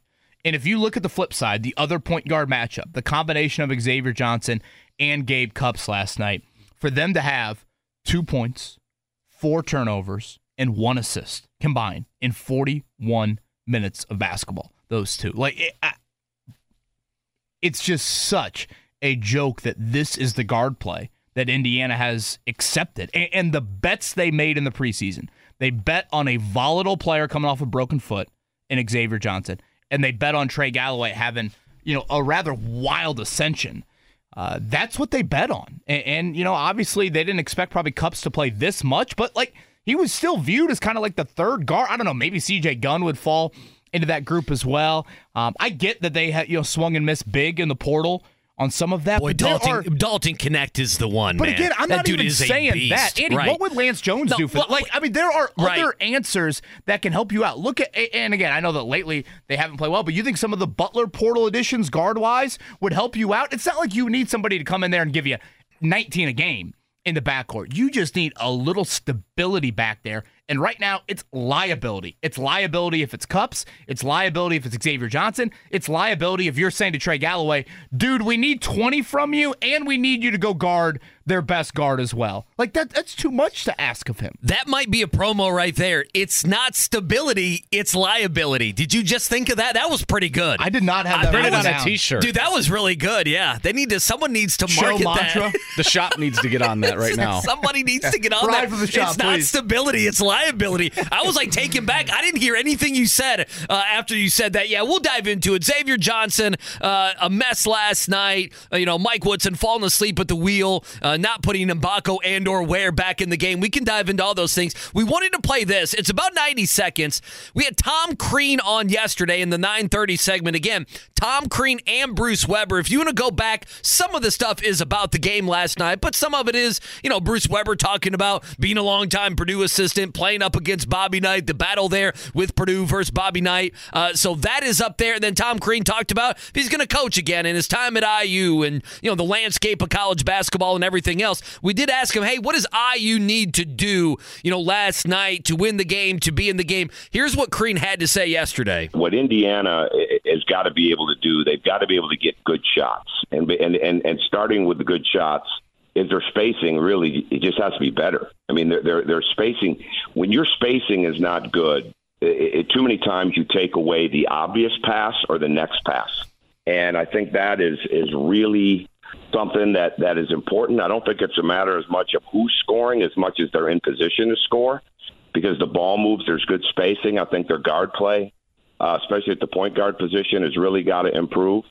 Uh, and then the thing that Indiana does that they can't do too much of tonight, or Purdue will really hurt that, is is Indiana really overhelps on the dribble. and and I mean, almost, I mean, it's it's up to them how they want to play it. But when you when you overhelp as much as they do, you're creating not only the long closeout for the defender, but you're giving way more of an open look to a team. And the thing about Purdue that's different than some other Big Ten teams is Purdue really does have good spacing. Their shooters have improved their range. Smith is an improved shooter, but he's an improved range shooter. Uh, Loyer's got good range. Jones has got good range. Um, the young freshmen have got good range. So you, if you overhelp on Purdue and they're making shots, it's going to be tough. And and I think you do the best job you can do to keep the ball in front of you. You have your your double scheme that you have for Edey, and you try to make the game go as much as you can. Again, that was Tom Crean yesterday, 9.30 with us. If you missed it, him and Bruce Weber in the 9 o'clock hour really enjoyed those combos. Again, not just necessarily game specific to last night. I think both Purdue and IU fans uh, will enjoy those too. Um, I also want to go back to what you brought up about Mike Woodson and the decisions to, you know, really he helped foul out Kel'el Ware and Mackenzie Mgbako for the rest of the first half. I, I, just I've never been a fan of the two fouls and the automatic automatic sit till halftime. And again, game flow to me dictates so much yeah, of that. There's nuance to every decision, you including know, that one. If you can weather the storm, okay, but once the storm becomes unweatherable, you you've got to get away from whatever uh, here's my coaching blue book 101 and you know it says in here two fouls you must sit you know for x amount of minutes once that lead snowballed like once it got to 10 it's back to Mgbako. It's back to Ware. And you say to them, all right, give me something out there. Obviously, try to defend without fouling. But at the end of the day, those are arguably your two most important players for this specific matchup. I said to you yesterday, I think if I were a Purdue fan, the Mackenzie Mgbako matchup would really worry me. And what did you see in the first couple minutes of that game? Seven straight by Mgbako right out of the gate. And then after that, he gets those two fouls, and you, there goes your best scoring option. And then Ware gets two fouls. There goes your tallest guy in trying to defend Edey. And you know, at moments, Ware can you pull him away from the basket? You know that he made a three later on in the game. Yeah, yeah. helps out. And, and I just disagreed with that so so much. Is IU deficient from a talent standpoint in the backcourt? Unquestionably. But I thought your coaching added to your deficiencies last night by basically saying to per- Purdue, all right, we're going to wave a little bit of a white flag here for 12 minutes of the first half. And as that lead goes from 9 to 7 to 13 to 7 to next thing you know, it's 25 13. And by the time Ware gets back in the game, you're down 19. You think the Indiana Hoosiers are built in 2023, 2024 to come back from 19 down? You think this team that can't throw it in the ocean from three is capable of coming back? Yeah, can't, shoot, free, can't shoot free throws either. This yeah, is they can't not shoot the at all. New York Knicks, right. where in the NBA, 19 might seem like eight in a couple possessions with a 24, you know, second shot clock and the ability to, you know, attack the three point line like NBA teams can. I just, I, I could not have disagreed with that uh, anymore. Indiana does not have a quality depth to try and weather that storm like they did. Yeah, and they didn't get much from their bench. You know, Tom Crean in that sound was talking about, hey, you know, Indiana needs to get good shots. You know, I thought in that first half, and this goes back to their biggest bugaboos, their biggest issues. Know, in that first half, KB, they got some not bad shots. They got some good shots, and that's partially why it's funny or, you know, it's fun. It's embarrassing if you're an IU fan, but it's funny if you're a Purdue fan that Purdue said what? And it caught up with them in the second half, and they had to switch and they had to quit going under screens and they had to put Morton in the game on Galloway and some different things. But they said, Big boys, we're going to let you shoot threes. You go ahead and you bombs away on those threes, which is one reason why Mgbako being out is such a big deal. But they said, you guys go ahead and shoot those threes. And it goes back to the roster construct of Mike Woodson not having a team that's built for 2024. And so you already know you can't shoot. And then, you know, a guy like Ware who just can't get, they don't have, their margin for error is way too small for a guy like Ware against Edey to get two fouls and then then, you know, you mentioned Mgbako gets two fouls. And so now you can't shoot. And now your front line is decimated. And now they can do what they wanted to do. And Boehner talked about it post game. And that is, okay, now we can focus on Reneau. And now he's got no chance because Ware is gone. He's on the bench. And Mgbako is on the bench as well. I think it was first half. They were 2 of 10 was Indiana um, from, three, from three point range. And, you know, you talk about but go down swinging with your horses. And I get the foul trouble hinders you a bit, but it is not the end all be all of you have got you it's the automatic benching. They can't come back in the game until two minutes ago in the first half, where the lead is 19. You brought up the open looks. There was a play that really stands out to me in the first half, and, and correct me if I'm wrong. The opening play of the game was Purdue doubles the post, IU swings around the perimeter beautifully, and Mgbako wide open three, boom. Like the exact sort of draw up. Indiana gets into their best shooter, wide open look, again, bang few minutes later, he's off the floor. The same exact play kind of unfolds, and now it's Xavier Johnson. Right. In the corner. And Andy, he, first off, he pump fakes the three and dribbles for a pull up, too, which is like, you know, uh, the analytics people are just ready to jump off the balcony at Assembly Hall for that decision. And he obviously clinks it. And again, it's one of these things where for Purdue, their assistant coaches have to be beyond thrilled that that's the qual that's the look that they forced IU to get in that situation. And then for the next 12, 14 minutes with Mgbako sitting there on the bench, you continue to let those types of guys. W- were they clean looks? Sure, but Purdue wants those guys taking those looks. Oh, sure. Yeah. That was a breakdown to me in letting Mgbako get the first look of the game, but they'll let Xavier Johnson. Th- that's why it's funny. That's that why shot. it's funny and embarrassing. Purdue's like Purdue says we want you to take these these threes. And in today's basketball, oh, you're going to give us a great look from three. Thank you. Yeah. That is one of the best shots you can give my team in basketball, unless you're unless you're Indiana. I'll go back quickly to Xavier Johnson. So much, and I said this to begin the show, KB. So much of this season was predicated on on Xavier Johnson. Whether you like it or not, Indiana fans don't like it. I understand. And at the time, you you, you may not have liked it, or you may have said, "Well, yeah, but you know, he's a solid player. He can create his own yada yada." But you know, the the reason it was quote unquote okay, or or at least not, hey, um, uh, we're going to be panicked about the backcourt was because you were bringing back Xavier Johnson. And for him to give you a zero, again, if you're Indiana, no team can do this, but especially them. When Mgbako has the two fouls, when Ware has the two fouls, when Xavier Johnson uh, is giving you nothing, uh, Gabe Cupps couldn't play in that game last night, right? There's going to be games that Gabe Cupps can play in and have success in. Last night was was one of those, and Indiana season is is finished. I mean, to me, it was finished before this. I'm not surprised. They'll go to Purdue. Uh, they'll lose again. They'll lose by double figures. Uh, you know, listen, Wisconsin just lost to Penn State, but I mean, these back to back games at Wisconsin, at Illinois you know, I may sound stupid. I don't know how Indiana wins. I mean, they need to win one of those. I just can't even believe that they will. And what will be the conversation after the season if this is a team that is, you know, an NIT NIT team if they even want to play in the NIT? I do not know. Uh, and Purdue last night, I said this as well. You know, the negative with Purdue is that what happened, you know, in the second half where, you know, Indiana outscored them in the second half and Indiana made the run. The silver lining to it though is Purdue got the big lead and in a hostile road environment the other team tried to fight back. They got it within 10. You get the, you were there, KB. You get the standing ovations and everything else, and you kind of have to recharge yourself. You have to refocus. You have to make changes. In the first half, everything was going right. Now things aren't going right. We have a, we have some issues here, and on the fly, obviously a veteran team, they did that. So probably in the back of his mind, Matt Painter's like, okay, if we were ahead by 25 all night, but when it got close, his team had a little adversity. Boom, there they go. They refocus and they take that lead. It's nine, then it's 15, then it's 20, then there's three minutes to go, and Kevin Bowen's on his way to his vehicle. Well, and the other thing that stands out to me, Andy, and correct me if I'm wrong, I don't think it ever got to a point where Painter had to take a timeout. I okay, off the top of my head, I don't I don't believe so. I believe he let them play through it for the most You know, part. in those environments, you know, for your on court guys to be able to kind of get through that and, and handle it. And again, I never got to maybe two possessions. And, you know, if you're a Purdue fan, you also walk away from that and think, man, we just scored 80. What, what was the final? 87 66? Is that the final? Yeah. Yeah. Score 87 and your second best score is 2 of 14. I mean, like, you, you, you still walk away from last night and think, damn, there's more here.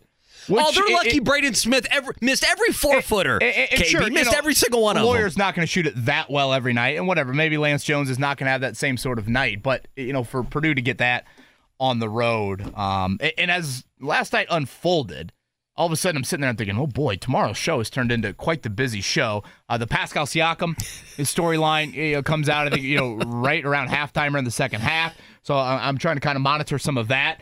Um, and so we'll continue to touch on that throughout the show here. Um, and then for those that missed it, this came out in the wee hours of the morning. And I know there hasn't been a lot of, you know, public comments or concrete information.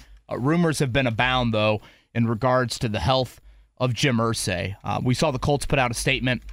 Uh, was it last week? About 10 days ago at this Yeah, point? it was. Uh, severe respiratory illness was the phrase that the Colts used uh, in, in that statement in regards to Jim Irsay. Chris Ballard uh, used the word stable in describing Jim Irsay's health uh, last Thursday at his press conference. Uh, but this last night, again in the wee hours of the morning, via TMZ with documents uh, from the Carmel Police Department, uh, addresses a, a supposed overdose from Irsay dating back to uh, 4:30 a.m. on December 8th. Uh, I'll, I'll read some of the report here. Again, this is from TMZ via the Carmel Police Department. Uh, I quote: Jim Irsay was found laying in his bed, unresponsive, cold to the touch, and gasping for air during a suspected overdose on December 8th. Carmel Police Department documents obtained by TMZ show cops were dispatched to Irsay's Carmel residence around 4:30 a.m. on the 8th of December after someone said they had found the Colts owner unconscious on a bathroom floor with a blue skin tone. When police first arrived on the scene, they said Irsay had been moved to his bed where he was struggling to breathe, had a weak pulse, and constricted pupils. Uh, police say in the docs, uh, an, an attempt to wake him with a sternum rub was unsuccessful. They added, though, that after administering one dosage of Narcan, a drug commonly used to revive people in opiate overdose situations, he responded slightly. Uh, cops say they were prepared to attach an AED to Irsay, but paramedics arrived and took over life saving efforts. Irsay was eventually transported to a hospital via an ambulance. Um, certainly, Andy, I'll echo what I said in the opening hour. Um, addiction is an unrelenting beast, sadly. Um, you know, thoughts with obviously Jim Irsay and you know his ability to try and overcome this, cope with it, uh, the help that he needs. Uh, certainly, his health and his daughters and his entire family. You think about a, a little context to provide around that because I think a lot of people probably see this, hear this information, and think immediately to the Colts and the latest update they gave again about seven to ten days ago on Irsay. This report happened again in the wee hours of December 8th. That was a Friday morning. He was at the Steelers game at inside of Lucas Oil Stadium eight days later. So, you know, in terms of when have we last seen him publicly? That's it. To provide a little context around Right. it. If you look at the date of this, he was in public eight days later. Again, Colts post game locker room uh, in that win over the Steelers there. Certainly, we remember with our conversation with Andrea Kremer back in the fall, um, you know, Jim Irsay revealing to her that he did suffer an overdose. Uh, prior to that, again, uh, that was what November ish. I think we had Andrea Kremer on, so that doesn't necessarily address this specific event. But you know, he told Kremer, you know, been to rehab over a dozen times, uh, those sorts of things. TMZ did say they reached out to Irsay, but no word back yet. Uh, and again, nothing more from the Colts outside of their press release from last week. Uh, he is he is a troubled man, right? When it comes to this, you mentioned the demons and addiction and everything else. Uh, he is a troubled man when it comes to this, and I, I don't, you know, I don't know.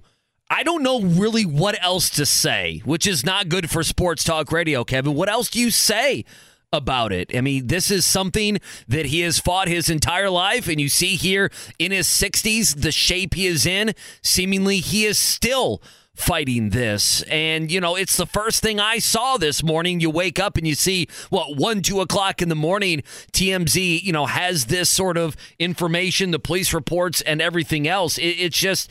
Um, it's scary. It's sad, and this is something that Jim Irsay has just had to fight.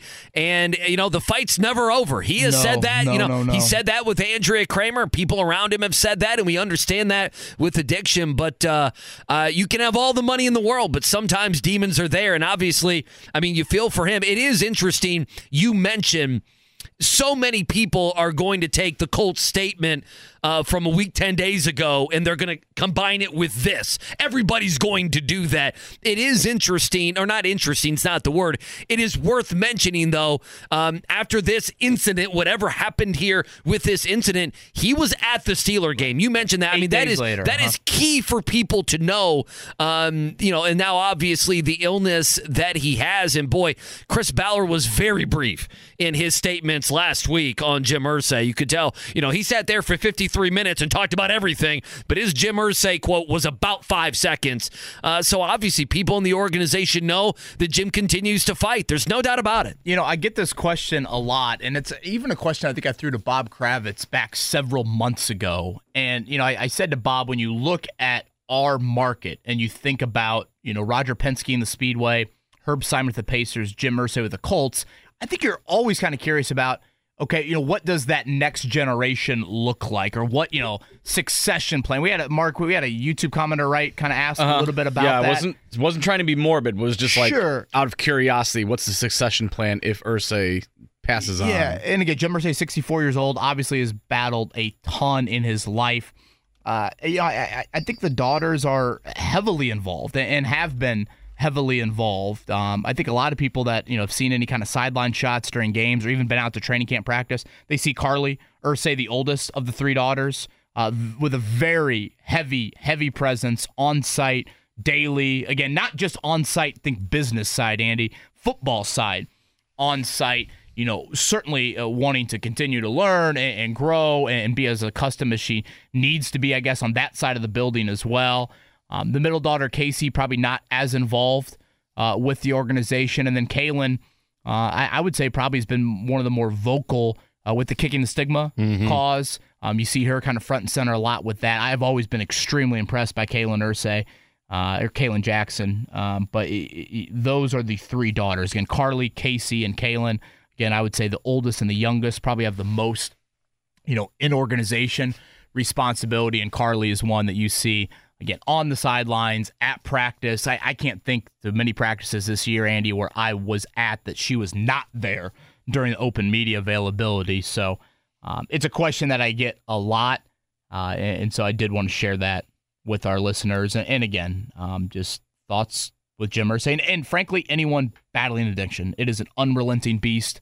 Uh, and it, it, it has no sorts of restrictions, It's no scary- matter the it's amount scary of money stuff. you make. Scary. Uh, those sorts of things. It does not discriminate. Uh, thank you, Mark. Yeah, th- that's those are the words I was looking for there. So, uh, if there's anything from the Colts, anything more to add, we'll share that with you here on this Wednesday morning. Again, Rick Carlisle going to join us coming up here in about an hour. We'll continue to kind of balance the IU Purdue discussion from last night, along with that Pascal Siakam rumor that came out during the. And I guess it's more than a rumor. I think Andy, for it to get to kind of the publication point it got to last night with the amount of detail in there, there's some smoke behind it. So we'll continue to touch on that as well. Before any of that, let's go to a morning check down.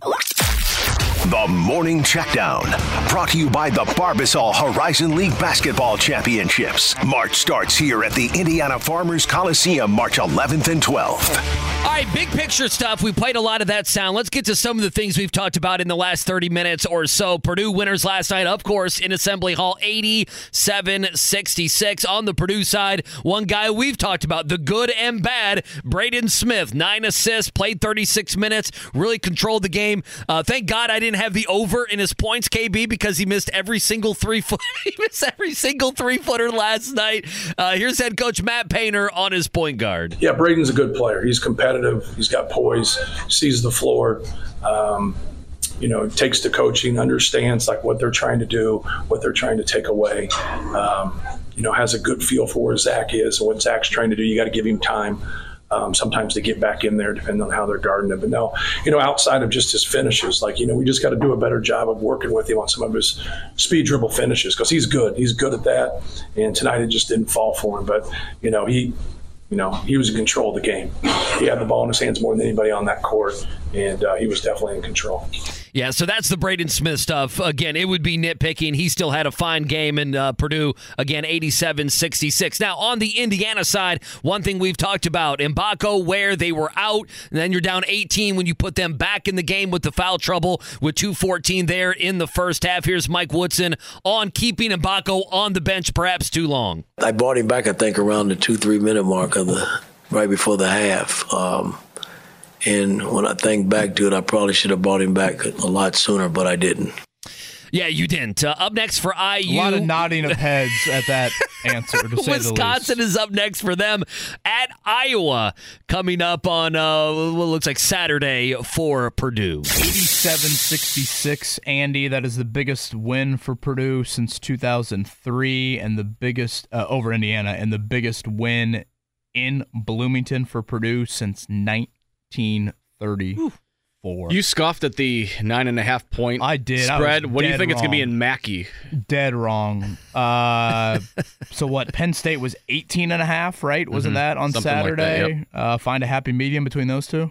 So th- maybe 13 and a half, something, something like that. Uh, I mean, so here's what Indiana has Wisconsin, then Illinois, and then they have Iowa, Penn State, Ohio State. Potentially, you know, they could win one or two of those, you know, but there, you know, there's a. What is the date for that second game? It's a Okay, Saturday and that's night, co- right? and that's coming up after. It's uh, it's February 10th. February the 10th, which is a Saturday night. Yeah, eight o'clock. Uh, is that a Peacocker No, as it's on well? Fox. Ah, it's the Th- Fox That's probably one. a Gus. That's probably a little Gus Johnson. So there's five games here. I mean, there there's a great chance Indiana. I mean, to the best is 14 and nine. That's the very best.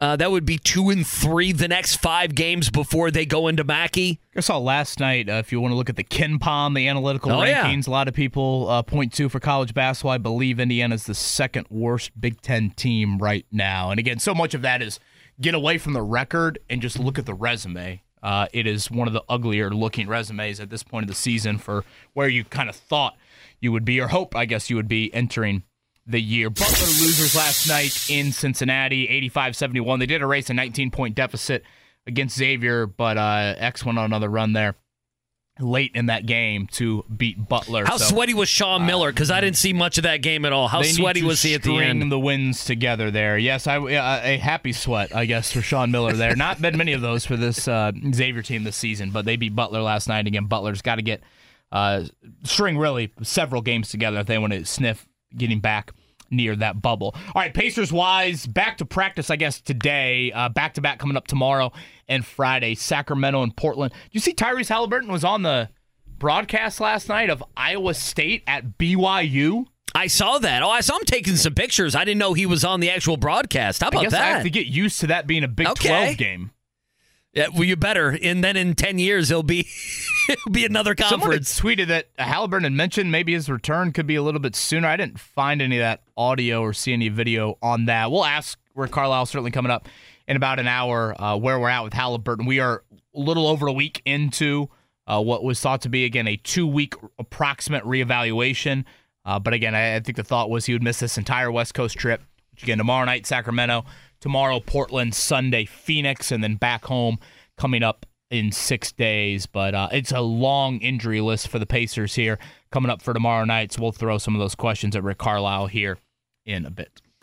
Yeah, I mean, just just quickly, uh, Mike Tomlin expected to be back in Pittsburgh, and the Browns are clearing house. A lot of their offensive coaches are not going to be brought back. And then I don't know. I just find this funny. The Atlanta Falcons have interviewed Jim Harbaugh, so they've interviewed Harbaugh and Belichick, and now I need them to end up with you know Pat Shurmur. Pat Shurmur. I don't know why. I just brought up a coach that wouldn't get people all fired up. Uh, but they have interviewed now, have the Atlanta Falcons, Jim Harbaugh, uh, and Bill Belichick. Jim Mora Jr. coming Jim to town. Mora Jr. is coming back. I don't even know. Are you is he in the XFL? Are you he at? surprised there is apparently like mutual interest from Belichick and Harbaugh with this specific job? Because I don't think if we ranked them one to seven, one to eight, how many there were, I guess, at the beginning of it, I don't know if we would have put Atlanta high. No, and I'll high te- on the and no, and I'll tell you why. The C word, control. Don't you feel like with because that they have a GM in They, place. they Terry do, but, Fontenot, I- but don't you feel like there would be more control? I mean, Atlanta. Want, I mean, Arthur Smith wants to win so bad, doesn't he? Doesn't he? I mean, so bad. Is that the owner's name? The Home Depot guy. Help me. Arthur Blank, Arthur right? Blank. Arthur Arthur, Smith, Smith is who he fired. fired, Yeah, yeah. that's who got With the fired. mustache. With the well, then he shaved it off, and then he got mad at Dennis Allen. he lost all his about that. That superpowers. That's the worst loss. That's that's the loss that kills you if you're a Colts fan. Arthur Blank Is- always looks like an oil baron from like a movie. He's a Home Depot baron. Every time you go there and you buy some, uh, you know, a two by four. Yeah. whatever you buy, whatever yes, you yes, buy no cedar wood for you, sir. you would have beat Atlanta, you would have gotten Cedar in, wood. right? That's the one, man. I know Cincinnati and they had a backup quarterback, but Cincinnati's got dudes all Yeah, over. I think that was Atlanta Atlanta's don't have any dudes. in the final. Uh, a- a- just one thing I want to tease after the break: two quotes coming from last night that Purdue fans will love. How does that sound? I cannot wait for that. Uh, coming up, we'll do that. A little Pacers Pascal Siakam chatter as well. Life is full of things to manage your work, your family, your plans, and your treatment.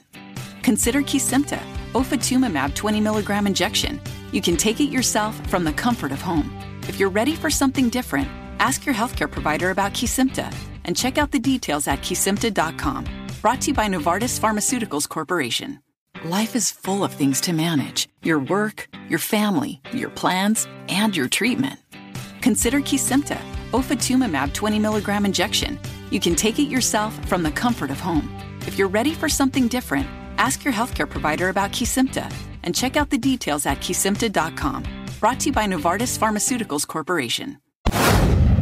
Rick Carlisle going to join us coming up at 9:30. Pacers head coach. Uh, we'll talk with him. A uh, boy, they're the walking wounded right now. Uh, are the Pacers? A little time off. Sacramento coming up next for them. I teased before the break, Kevin Bowen. You ready for this? I teased before the break just two quotes coming from last night's game between Purdue and Indiana. The first one being um, from your boy Lance Jones. Okay, who had what 17 points. I thought he Uh, was uh, outstanding, yeah, first half, early on. yeah, first half hitting the three at the end of the first half. Lance Jones was pretty good last night. He's a guy I thought would be in double figures, but you never know how you get to 10 points or whatever it may be. But he had 17. Uh, he was good last night. One thing he was asked about the environment in Assembly Hall. He said, quote, I did not see this until this morning. He said, quote, it was cool. It was nothing like Mackey, though. That's all I have to say. And then the second one, and don't worry, we had this forwarded to us uh, moments after the game last night. Head coach Ryan Walters, the football coach there at Purdue, quote on Twitter X, I guess Purdue doesn't suck.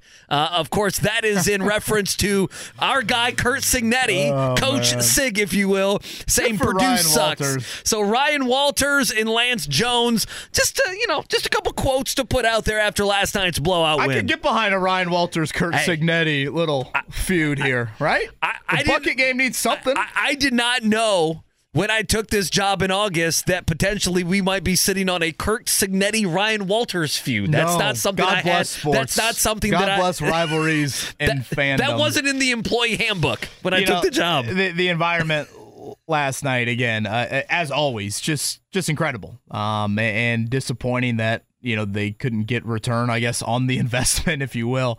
Uh, from the team on the floor, you know, the, Indiana cuts it to 12, and Andy, I thought the roof was going to blow off. You know, Indiana cuts it to nine, and I'm like, oh my gosh, they're about ready to storm the floor, uh, and you just could never get it into uh, realistic, you know, real game pressure on Purdue. Again, Sure. Matt Painter's taking a timeout. Yeah, four or five points. You He's know, called a couple timeouts. Got guys, right. you know, maybe bitching to each other on the floor, Right. you know, your fault, you know, finger pointing, things like that. Never really sniffed that.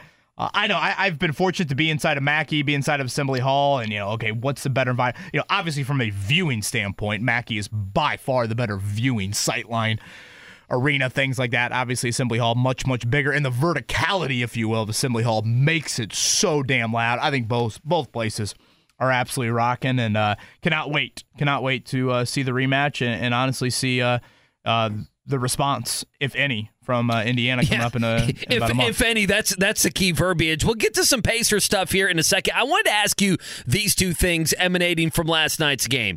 Is there, you know, because for me, the, you know, we talked at halftime. The game was over, right? You know, I'm already thinking, okay, I'm throwing the dirt on the grave, and then Indiana makes that comeback, and I'm thinking, okay, if this gets down to a five point game, or if Indiana comes all the way back here, and we're talking about a nail biter, then some of the conversation we praise Indiana, but we also look at Purdue, and what do we say? Wow, this is this is how you lose in the tournament, right? Like everything's a big picture with Purdue, but it gets to a nine point game, they make the you know necessary changes, and Kevin, then they just roll and they win by 21 and they, you know, they don't make it a game and they put Indiana away essentially for a second time last night. So my question would be this: Is there something um, and you could take it both ways that you loved or something that worries you, big picture about Purdue. For me, there's just not a lot that worries me. Again, it got down to nine and then they put them away again. And for Indiana, is there and because you've looked at me every single time we, they've lost a game or in these when they were playing mid majors when they were barely winning when it was a two point game with two and a half minutes to go in assembly hall you've looked at me and said is this where we are with indiana? And i've looked back at you and i said kevin yes this is where we are with indiana. If they go and they finish whatever they make the nit they don't make the nit nobody cares about the nit um, you know, is there is there any big picture? What's the takeaway? I guess other than well, it's a bad season, and you know, uh, Woodson has proved he'll go recruit, and he needs, needs to hit the portal harder, and and that sort of thing. Is there any lasting effect having this kind of a crap season? Well, I, do you think? I think if, if you're Mike Woodson, you got to reinvent yourself, or, or, at least attempt to. I, again, I, I would argue he's been way too stubborn in the blueprint he walked into Bloomington with, and whether it is a very NBA centric blueprint and thinking that that execution of it was the exact manual, if you will, that was going to get Indiana back to whatever level uh, he wants to get them back to. Uh, I, I, would start there. It's a huge look in the mirror moment, and it is a warming hot seat, unquestionably. Uh, for him, I, I, think you have to start there for Indiana if, if this is it. And I think it's probably fair to say the season you know, very well could have ended last I, night. I need to look it up, but KenPom only had them being favored in maybe one game the rest of the season anyway. That's or, before or, or last and, night. And again, like Indiana needs so much just to even get back in any sort of realistic, you know, tournament conversation. I mean, if you're a Purdue fan exiting last night, I think you continue to have very encouraging signs away from home. And I know obviously you didn't say that Nebraska Northwestern wise, but you know, Fletcher Loyer specifically, Andy, to last night. I forget which game it was in Maui, if it was Gonzaga or Tennessee. It was one of those two where he, you know, did a lot of the heavy lifting. And last night, for an Indiana kid that I don't think played great. It was Tennessee. He had 27 in the Tennessee game, hit seven threes. And that was the, you know, they kind of mucked it up. oh, yeah. Was, I want to say Edey might have been in foul trouble in that one, but um, you obviously needed something from Lawyer. And, and I think the question is okay, do you have a second guy that can be okay, yeah, 16 or 18 rather consistently, especially if Edey is limited in any way. For Loyer to do that in that environment, uh, that really stands out to me. And I, have harped on the Maui, Arizona run here for Purdue in the non-conference. If you look at how they won those games, you know Arizona was more of a shootout. Was Loyer and Braden Smith right there with the Zach Edey in the scoring department? Then you go back to Maui the first game against Gonzaga, uh, that was a lot of Edey, right? In the first game, I'm trying to think of how Maui unfolded. Uh, yeah, you mentioned Loyer against Tennessee. Yeah, Gonzaga. You know, what Tennessee, it was going to be a muck it up. Yeah, yeah, against Gonzaga, it was Edey 25 and 14. Loyer actually only two points in okay, that so game. That was it. Lance Jones and Braden Smith had better games. Gonzaga Loyer kind of disappears. Right. Like then he, he did comes at times back. last year. Sure, he did. But they still won. Sure. Then you go to Tennessee. They really muck it up. Loyer steps up for you. Then you go to Marquette, and that's where boom you can win a little bit more of a shootout. So if you look at the four non-conference wins all the way from home, the four big ones, the three in Maui and the one in Arizona, it was four different types of wins. Then you look at last night, again, Edey is a video game.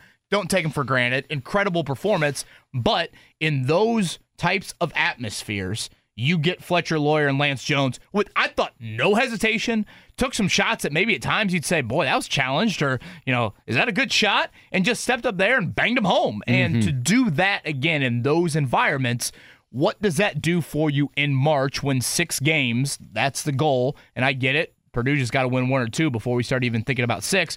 But if you do go on a six game run, it's going to look very different. It's not going to be some smooth process where 30 and 15 every night from Zach Edey is a given, and that's going to be, uh, you know, what you need to get it done. So I, I think if you're a Purdue fan, specifically Loyer and uh, uh, Jones, because if you would have told Purdue fans last night, Braden Smith, two of 14, they would have said, oh, bleep. Right. That's not good. It, it, but yet they win by 21 with their second most consistent guy. Being two of 14 from the field. Two things, and you mentioned this with Indiana. You know, Lance Jones, not a guy we knew going to Purdue. You know, very much a question. Hey, is this guy going to fit in? He's a starter. He's getting a lot more minutes. You know, Indiana. I know they missed out on Dalton Knecht, who is the who had 39 last night for Tennessee, who is who is bleeping awesome. Okay, uh, and I know they missed out on him. Indiana was recruiting him, and one of you know they didn't recruit too many guards this offseason. He was basically the main one. I do not know. I would love to know if you know at the only Sweeney DM me. Uh, I would love to know this story there, but it's not like Indiana. Yes, they could use a star like that. They also, and you mentioned this, could use a mid-major guy, like a good, solid mid-major guy who averaged 16, 17 points a game at their school. The the Candies would be on all knees for Lance Jones right now.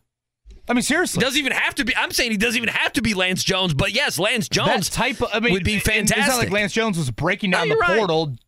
Dalton Knecht, by all accounts, you know, is one of the more highly Right. sought after. That dude's good, you know, man. NIL transfer sort of guys. You know, remember that they, they had a brief. Uh, I don't know if Cormac Ryan ever officially visited, but the Notre Dame transfer Yep. who now is at North Carolina. Yep. Yeah, there are different levels to it. And I think once you got to January last year, certainly once Jalen Hood Schifino had that game in West Lafayette, that dude wasn't coming back. Right, you knew he was So gone. that's when, and, and by that point, Xavier Johnson has broken his foot. Like you know, there's going to be some physical questions, not to mention just his general volatility with it.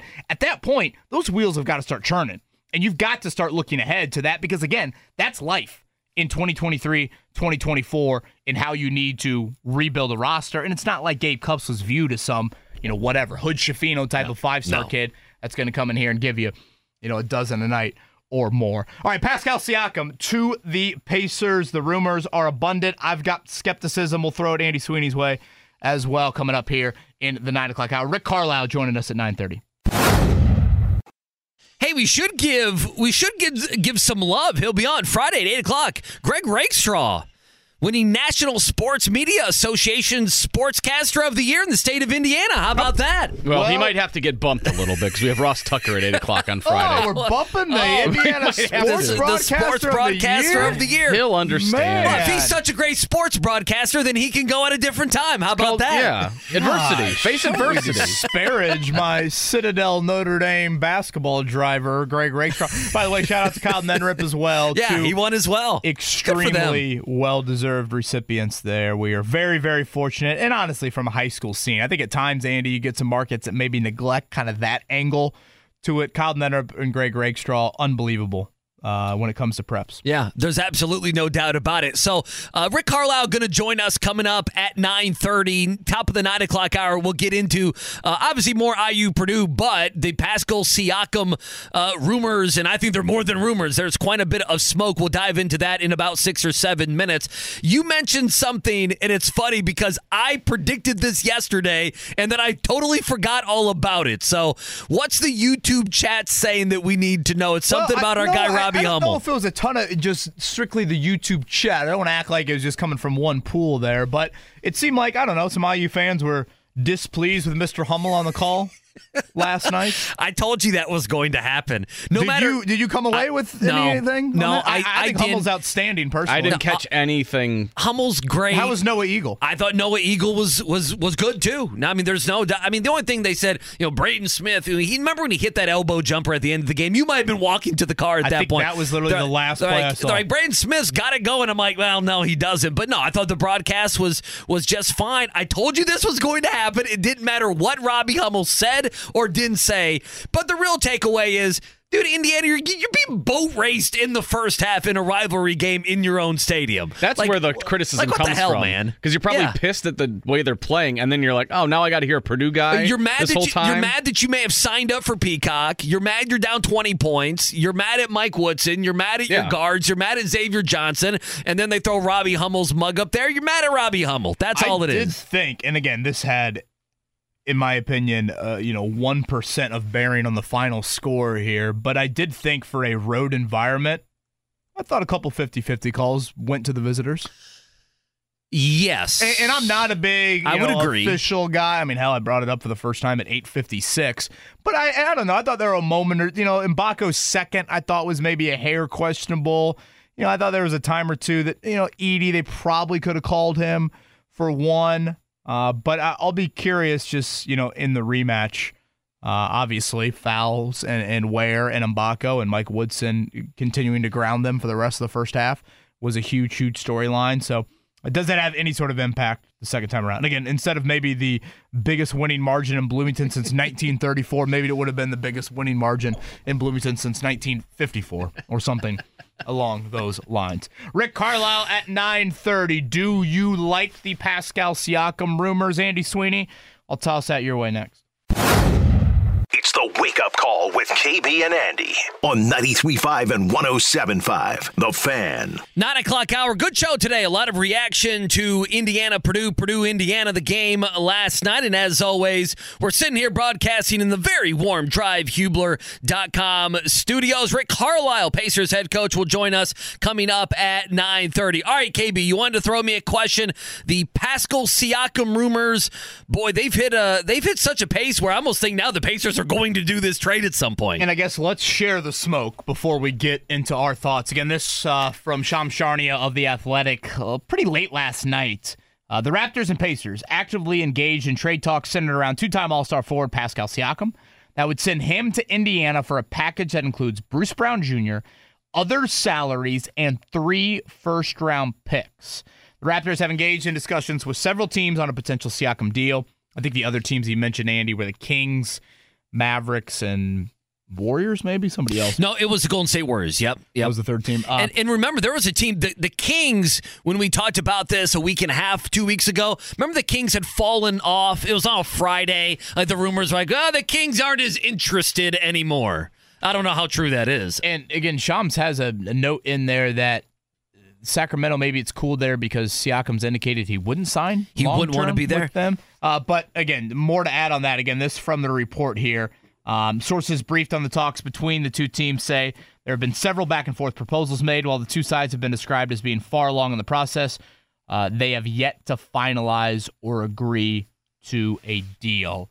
Um, to me, if Pascal Siakam is not willing to re-sign with the team right after the trade, right after the trade, trade deadline coming up on February 8th, it's a non-starter.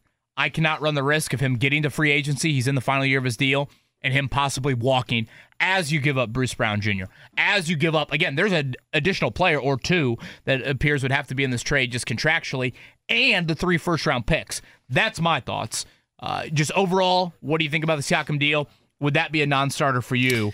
Uh, him not agreeing Yeah, to a uh, extension. We feel the same. The actual trade pieces, the picks, and because again, you hope you're drafting at the back end of the draft going forward, right? And maybe one of those picks is early 20s. And listen, there are still good players you can find, whether it's free agency, the G League, but you understand that the value of a later round first round pick in the NBA, that's not the value that you get in the NFL. We understand that. So to me, uh, you know, trade capital, that's nice, but to a certain extent, I feel a little bit like JMV that, like, enough with it. Uh, if you're going to make a big move, you're going to have to give up something that hurts. Now, as for the players, uh, Bruce Brown, you look at a guy like Obi Toppin as well. These are expiring contracts, uh, guys that are easy to move if you're a rebuilding team like the Toronto Raptors. Um, I think Jalen Smith probably, I know his name has kind of fit that mold. None of that bothers me, especially if you're keeping Jarace Walker and Ben Mathurin. And I know you're so high on Ben Mathurin, and that, you know, I think fans are looking at those two guys specifically and saying, we're willing to deal, but those guys have to set, uh, stay. So if you're keeping those guys, and we're talking about guys that, you know, some of them, like Obi Toppin, I'm not, I'm not sure he has to be on the team next year. And if that's how you feel, that's how I feel, then giving up that sort of thing isn't a big deal. But it is a big deal if Siakam is a rental because a team that says, yeah, we'll go with the rental, KB, that is a team that feels like they're a player away. And as good as the Pacers have been this year, nobody feels like they are a player away. I, Do you I- want a I playoff certainly series with don't. Siakam? Let- Yeah, let- I mean, I would say the numbers absolutely go up the that you do. Bruce Brown, Obi Toppin, and again the three first round picks for Pascal Siakam. Let's just yeah, let's let's say it's those two. You I- win a playoff fair series? trade. Yeah, this because, year? Yeah, because Siakam is a much better player than Obi Toppin. You What then don't defense? need Obi Toppin as much. Bruce Brown defense, I, listen, it's it's going to sting. You, you're going to have to give up something. Uh, it's going to sting. I, I would even let me add two things. You know, Brown didn't play the other night. It's a back to back. He's had injuries. Is it fair or unfair that we look at how much Bruce Brown plays in the next few weeks? Uh, and the only reason I say that is What? if it's a guy you're going to move, you want him to be healthy. Yeah, what is it? Three weeks from tomorrow, Yeah. right? Is the trade deadline? I think anytime we get into this window of the calendar, late January, start to pay you're always attention like, to it. You know, uh, Pacers are playing Portland on Friday. I feel like all those Portland guys are rumored to be in trades right now. So I think you are curious about that. Um, it- you know, I just um, I don't know if I want the. Well, I don't. I don't want this to be the first big swing, and I have nodded my head, agreed with, really liked so, so much of how Kevin Pritchard has retooled and rebuilt this roster. Um, and part of me sits here and thinks, well, give him benefit of the doubt. Slash, you would think Tyrese Halliburton is signing off on this. Uh, if Halliburton wants it, Well. agrees with it, uh, shouldn't he deserve Boy, you know, that's benefit another of angle. the doubt as well? Sure. Um, but I, I don't know. I was so struck by Halliburton with the Team USA experience. I kind of want to wait a little bit and see what else is out there. You know, is a soon to be 30 year old here in a couple of months, a guy that, you know, I think there are some questions about him on the defensive end of the floor. Um, again, there are obviously questions about him re signing with you, which to me is an absolute non starter in any of this. It's a must if you're going to do this deal. And I get it. And, and certainly when I go on with him later, later today, we'll probably get into the whole draft pick debate. It has less to do Andy with me of spending three first round picks on three individual players and more to do with if you make this trade, what you have done is you have significantly shrunk any sort of notable deal you can do in the next probably two to three year window. Because cap space wise, Right. If you resign Siakam, Right. you now got two max. Yeah, players. he's going to have a max deal. Sure. I think right now the Pacers, I believe, have five first round picks that are eligible to be traded. Okay, so you're giving away three of your five right here. Um, and you know any sort of expiring deals. I guess if you want to view Bruce Brown in that light, obviously he would be gone as well. So basically, what you're saying is here is our big swing for the next two to three years, and you're getting a 30 year old who does not match up with any sort of timeline for your core. A guy that I think there are some questions defensively and offensively, as gifted as Siakam can be. And I do think where he probably helps you out the most is come playoff time when the scouting reports really rise and they take away a lot of your action or your sets or however you want to call it. Siakam's a guy you throw the ball to, he can go get you a bucket. And he's also a guy that I feel like really needs the ball though. Like it's not a Eh, he's a streaky shooter. It's not a spot up shooter in the corner where, you know, Halliburton's created and boom, there's Siakam hitting a 23 footer for you because he's wide open there. Those were some, those would be some of my reservations. And then to get back to the Bruce Brown part of it, we've talked about the defense. Become bad. Don't be terrible defensively. Yeah. Brown's part of that. Lately, they've been just kind of average, to be honest with you, which again, that's like Which hang a banner for Sure. it. If you trade away Bruce Brown Jr., do you now get back to being in the range of terrible? Because that's what that I don't think we can lose sight of that. Tony East had the great stat a few weeks ago when he joined us, Andy. Of all the teams that won opening round series last year, seven of the eight were top half defensive teams in the NBA. The one, Golden State. They're the outlier of all outliers, frankly, probably in the history of the NBA. So does this move say, yeah, we're getting back to first one to 150, hopefully wins? That's kind of what it screams to me. Well, and then we get into Wells Brown. Was he going to be back with the option next year anyway? Let, let me let me throw it your way, uh, a different way. Let me throw it your way, but a little bit with a twist to it. We've talked about the gamble for Siakam on, well, if he doesn't resign, and, well, you're going to give up this guy or that guy, and what about the defense, and what about trading the first round picks? And all of those things are valid concerns, and they're concerns that I totally understand. If you, Pacer fans, say, this is not the move, this is not the first with Tyrese Halliburton, this is not the first big swing that I want. What is the gamble on the other side if you don't take a swing? At at this. In other words, and I always bring that up. What Yeah, other yeah. names are out there? Well- what other contracts would fit? Um, No what one other as guys? obvious as this one. Yeah. No one as obvious as this one. But again, in the NBA, you just never know. And what happens around the summer when you get to that? Again, you know, some of these guys that played for Team USA with Halliburton, Andy, they were under contract for several more years. Okay, what happens when they start to reach Right. these Siakam parts of their deals? Do they look at it and say, "Damn, you know, Halliburton"? And, and timeline wise, those guys match up more with that age range. This is a deal for OG Anunoby. I say yes to. For Siakam, mm-hmm. I've got a little bit more skepticism Yeah. because of age. And again, the first thing on the specific skill set. For Siakam, you say gifted offensively, you know, can score, can distribute, do a little bit of that. I think defense has got to be the early focus. And I would add one more thing to it, Andy. And this gets back to my original point of to me, it's such a non starter if he's not willing to sign an extension right away. You're Pascal Siakam's agent. I'm Kevin Pritchard. You indicate to me that my client wants to re-sign with you long term. Then I'll say to you, okay, it's February 5th. There's two months to go in the season. Your client will be a free agent. Let's talk then. Why do I want to give up three first round picks and Bruce Brown and something else on top of that if I am going to be able to sign you? And I know it's not maybe a slam dunk. You might be competing with others, but if Pascal Siakam wants to be on a team, what good does this do for Pascal Siakam to do this trade in February and all of a sudden go to a team that has lost some valuable resources? Well, that's why he's in trying to build around That's why you? he's playing tough with the I'm not going to re-sign in Sacramento. The Kings can't make that trade. I mean, they're doing sports talk radio in Sacramento saying if this coming out, this guy's not going to re-sign with us. We're not giving away picks. We're not giving away a couple role players that might be able to help us. I mean, that could be. I, listen, I think there's a lot of Siakam understands he's not going to want to go some places. He also understands he probably wants to be in a contender. But then there's uh, throw the whole wrench into this is the Raptors can pay him the most money as well.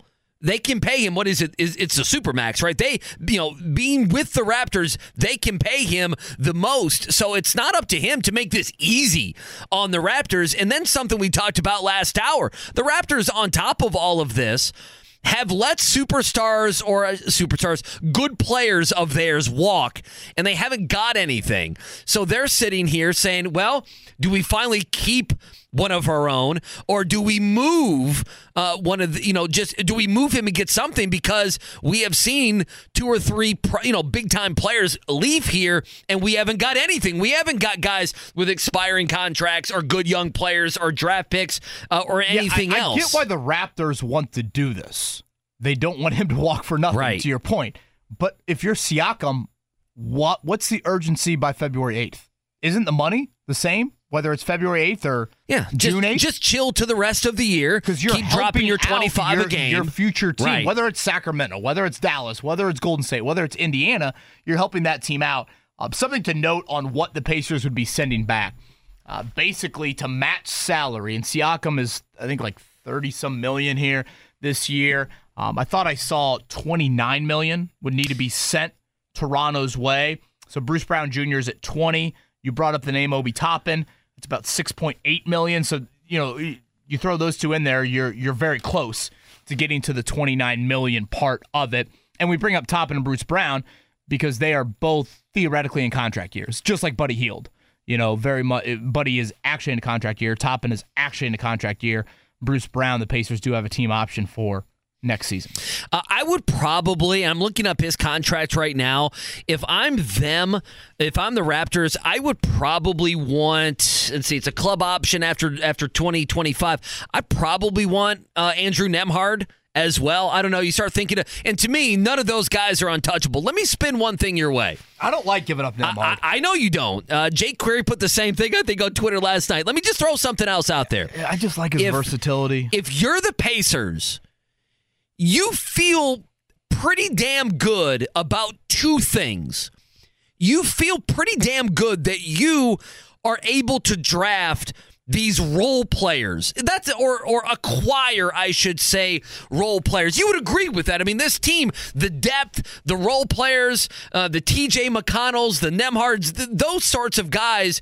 Uh, they have been good at filling their team with. It is one of the strengths of this Pacer team, you could say the organization. The other thing, and it's worth remembering, you're going to have to give up something if you want to take any of these swings. And if you make this swing, you're still not giving up Bennedict Mathurin or Jarace Walker. So if I'm the Pacers, I'm thinking. But are you kind of giving up on Jarace Well, Walker? What if you don't if you don't move him? Well, uh, you say well he plays the same position. That that listen, I don't know. I don't know what they think of Jarace Walker, to be quite honest. But if you believe that Walker and Mathurin are guys that are untouchable, you you would keep those guys. You would get your superstar, and again, I'll go back to my original point, KB. You feel good that you have been able to replenish your roster with good, solid role players that you can go out and do that again uh, this offseason in the draft, in other trades, etc. You're I- losing I'm just lot throwing of you the- flexibility. I- I, I'm just throwing it the other way. If you were to make this move, what the other side of it would look like. And in, in a way, Ray, who just tweeted this at me, i- is kind of coming at it from the same point. He goes, "Scared money don't make money, KB. You always trade for an All NBA type player. Plus, the idea of him getting 200 million and playing with Tyrese is enticing. That last part. Who else is in that boat? Who else around the NBA?" Right. Like we don't the know. idea I know. of 200 million and playing with Tyrese Halliburton. I, I think the know. list is a little longer than just Pascal Siakam. Don't fall in love with your first girlfriend. Co- Corbin took over for Mark Dighton. You remember that? it seems that? like we're all in this feels like. immediate rush to want to do something. It's like the taste of the end season tournament has now all of a sudden reset everyone's expectations to like push chips into the middle of the table. And it's like, whoa, whoa, whoa. You don't have to get this huge rush to do that. Um, I think you can let this play out. And honestly, come this summer, you know, we see it every year, Andy. Teams in the playoffs fail for whatever reasons, and now that resets where they're at, timeline, who they like, who they don't like, and now you get to the summer and you're like, oh wait, that guy's available. Oh, I didn't really foresee that poss- being a possibility for this team. Um, I, I I don't see the need to rush into it because I think if you do, this is your move for the next two to three years. And I guess I would ask that: Are you content with Halliburton and Siakam being the kind of heavy lifters, one, one A, however you want to describe it, for the next couple of years? Um, I don't look at this team with Siakam and think, oh yeah, that's a legit Eastern Conference contender. I I don't view them we in that light. we we've done this dance. Um, I, I just the you're gonna have to trade the free agent. I'm just looking at 2024 free agents, and it's not very good. I, I just don't know. I mean, it's not very good. And even a guy like Kawhi Leonard got re-signed. Paul George is going to be resi- re-signed uh, as well. I, I just, you know, I'm looking down at it. It's a lot of Gordon Hayward's, Kyle Lowry, Mike Conley. You know. D'Angelo Russell. It's a lot of those type of guys in free agency. I gave my Gordon Hayward thoughts. Yeah, I know. You, I know you do. You're very strong But on who, that. Again, uh, who else meets more of an age timeline? The Raptors are not the only ones that are going to be selling, quote unquote, here in three weeks or certainly in three months. Other teams are going to fit that mold. Other teams are going to have resets that they want to get accomplished. And I just, you know, he's he's about to be 30. I mean, that that, that time haven't we all been about this timeline, timeline, timeline? You know, that does not check out with the Tyrese Pacers timeline. And, you know, if you look at his, you know, injury history, availability history, I don't think you could ignore that. He's a guy that's missed about 12 to 15 games pretty much on an annual basis. Once you hit 30, Andy, does 12 to 15 become 15 to 20? And what does that do for you in terms of what you're giving up? Because this move would really shrink the possibilities of you moving forward. Yeah, the scared money don't make money is is a side of this. Um, I, I just.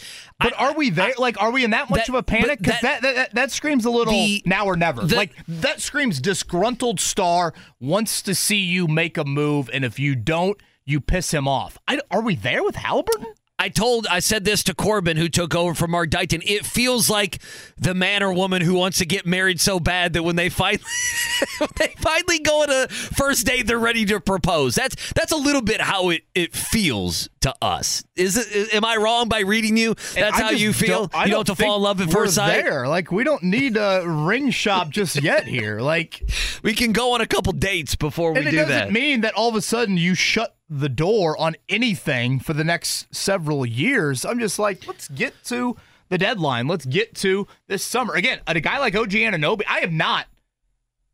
You know, immune to any of this sort of talk. Right. OG Anunoby and this sort of look, I'd Yeah, say yes to. Go do it. And by the way, the Knicks have been fantastic since OG yes has went there. that. Right. So it, to me, it's just the right type of fit, the right type of age, the right type of skill set. And to me, Siakam for this sort of trade, I'm not a huge fan of it. Last thing on this: What if it's free agency?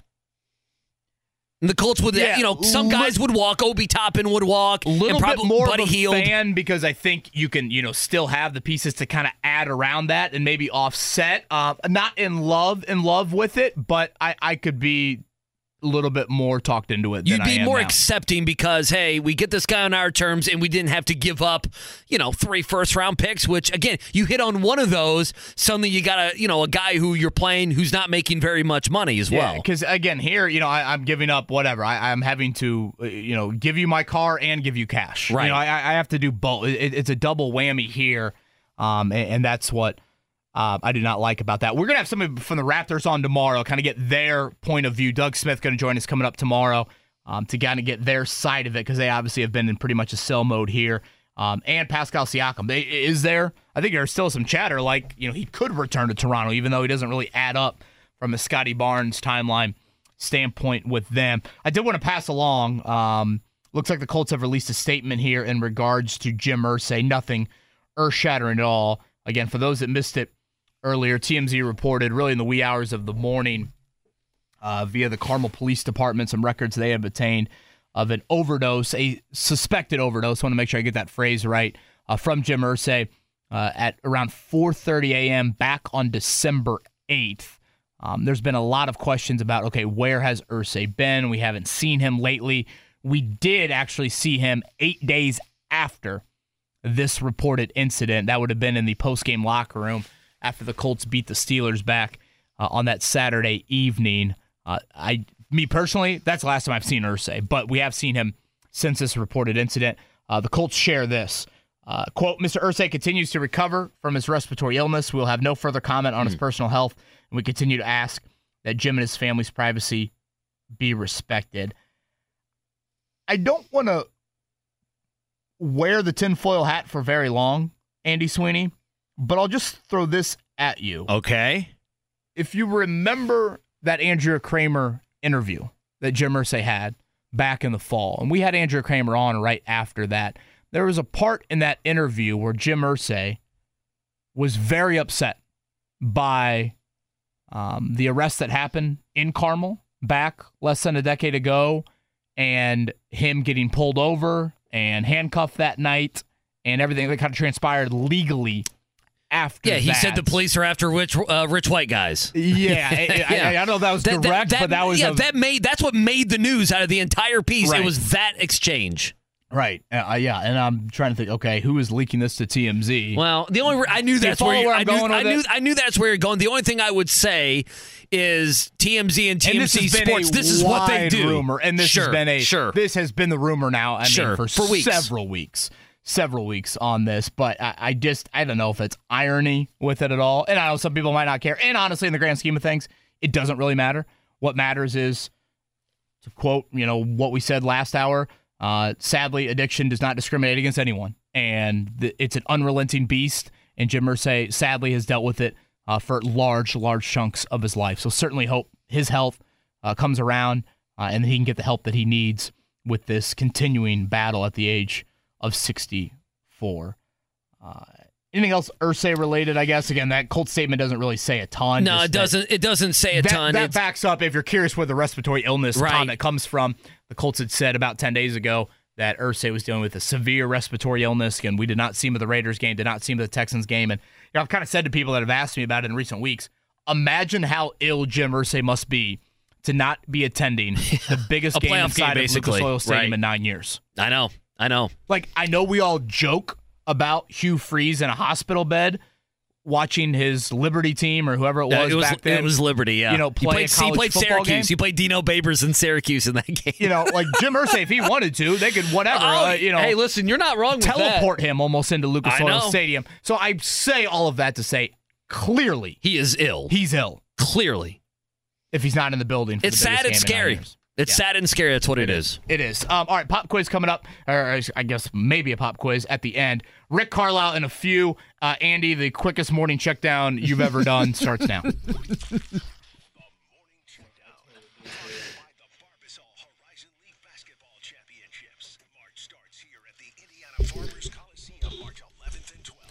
All right, we can do this quick. Everyone knows the final 87 66 last night. Purdue over Indiana. Purdue 16 and 2 on the season. Indiana now 12 and 6. 51 29 was your half uh, time score. Indiana caught up, made it 9. Purdue pulls away a 21 point win. Up next uh, for Indiana is Wisconsin. Up next for Purdue is Iowa. Zach Edey, Lance Jones, Fletcher Loyer, outstanding, outstanding, outstanding. Butler loses at Xavier. We will have more Rick Carlisle Pacers related conversation coming up on the other side from the West Coast. Rick Carlisle joins us live. We hope here in a few. Life is full of things to manage your work, your family, your plans, and your treatment. Consider Kesimpta, ofatumumab 20 milligram injection.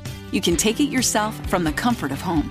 If you're ready for something different, ask your healthcare provider about Kesimpta and check out the details at kesimpta.com. Brought to you by Novartis Pharmaceuticals Corporation. Always hanging on the drivehubler.com studios. You miss any of our conversations you can always find those at 1075thefan.com download the app. You can take us anywhere uh, in the world streaming. We always appreciate when you make us a part of your morning querying company coming your way at noon. At 3 o'clock is jmv all right let's go on out to the payless liquors hotline. Boy do we uh, really appreciate rick carlisle pacers head coach joining us this morning. Uh, coach i know it's early we appreciate it how are you on this fine wednesday What's the temperature there? uh five to four degrees i'm being told yeah four Wow. degrees let me first start off by saying that uh, I uh, cannot talk about anything having to do with trade rumors. That's one thing. Um, second thing is that uh, Tyrese is making uh, steady, uh, steady progress and uh, has had no setbacks. So that's good news.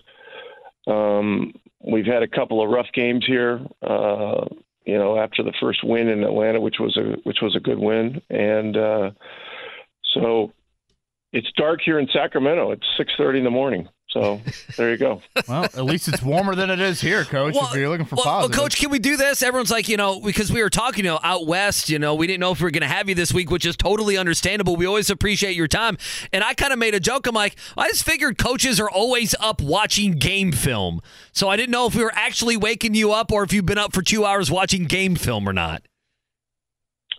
Well, when you come out here, uh, you know, there's a tendency to wake up early anyway because of the time change, and uh, presumably you've been on, been on Eastern time for quite some time. So, um, you know, it's it's not that big a deal. Um, this is a interesting trip because it kind of starts east and moves gradually further west, and then uh, then it kind of meanders back toward the east. Um, you know, with the last game being in Phoenix. Um, one of the interesting things about the the trip is that uh, you know on the way back we are um we're going to be going through Tucson, so we're going to play Portland on Friday night. Uh, Saturday morning we will go from Portland, and uh, the entire group will fly to Tucson. So uh, Ben Mathurin is being uh, um, honored at the University, University of Arizona, I presume at halftime of their game against UCLA in their Ring of Honor. So uh, That's great. A, a lot of people, uh, a lot of players, coaches will uh, will go directly to the uh, the arena at Arizona um, for that ceremony, and um, the rest of the travel party will go, you know, get on a bus and go, and the and the equipment truck will go from Tucson to Phoenix, which is I think about an hour and a half or something, maybe a little more, maybe a little less. But uh, that'll be a, a really nice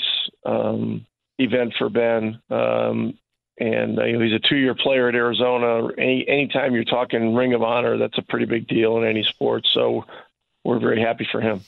Rick Carlisle with us here on the Payless Liquors hotline. You mentioned and you gave us the update on Tyrese Haliburton. We appreciate it. Uh, you guys are kind of walking wounded, though, whether it be Bruce Brown or Nesmith or Ben Mathurin. Can you give us what do you feel comfortable update wise on those guys and their injuries? Well, we have a practice today um, in Sacramento, and we'll be on the court at noontime, and I'll have a better idea of where we are at that point in time. Um, you know, Mathurin's situation we don't believe is serious. Uh, you know, we also have Nesmith who has missed games. You know, um, Bruce has been has been recovering. You know, uh, with with good, very good progress. His situation with the knee. Um, who else?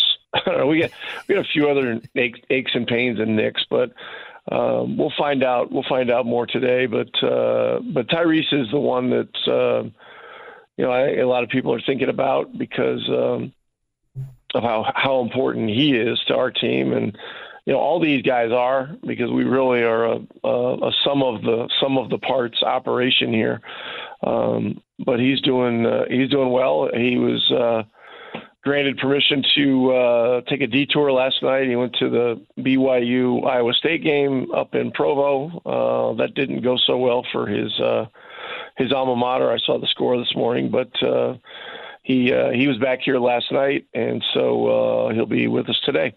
One last thing on Haliburton from me, coach, and again, thank you for the time, especially with the time zone change here on this Wednesday morning. Are, is the expectation still will not play on the West Coast trip reevaluated when you guys get back? That's the expectation. Yeah, I mean, uh, but we'll see. I, you know, he, he's making he's making progress.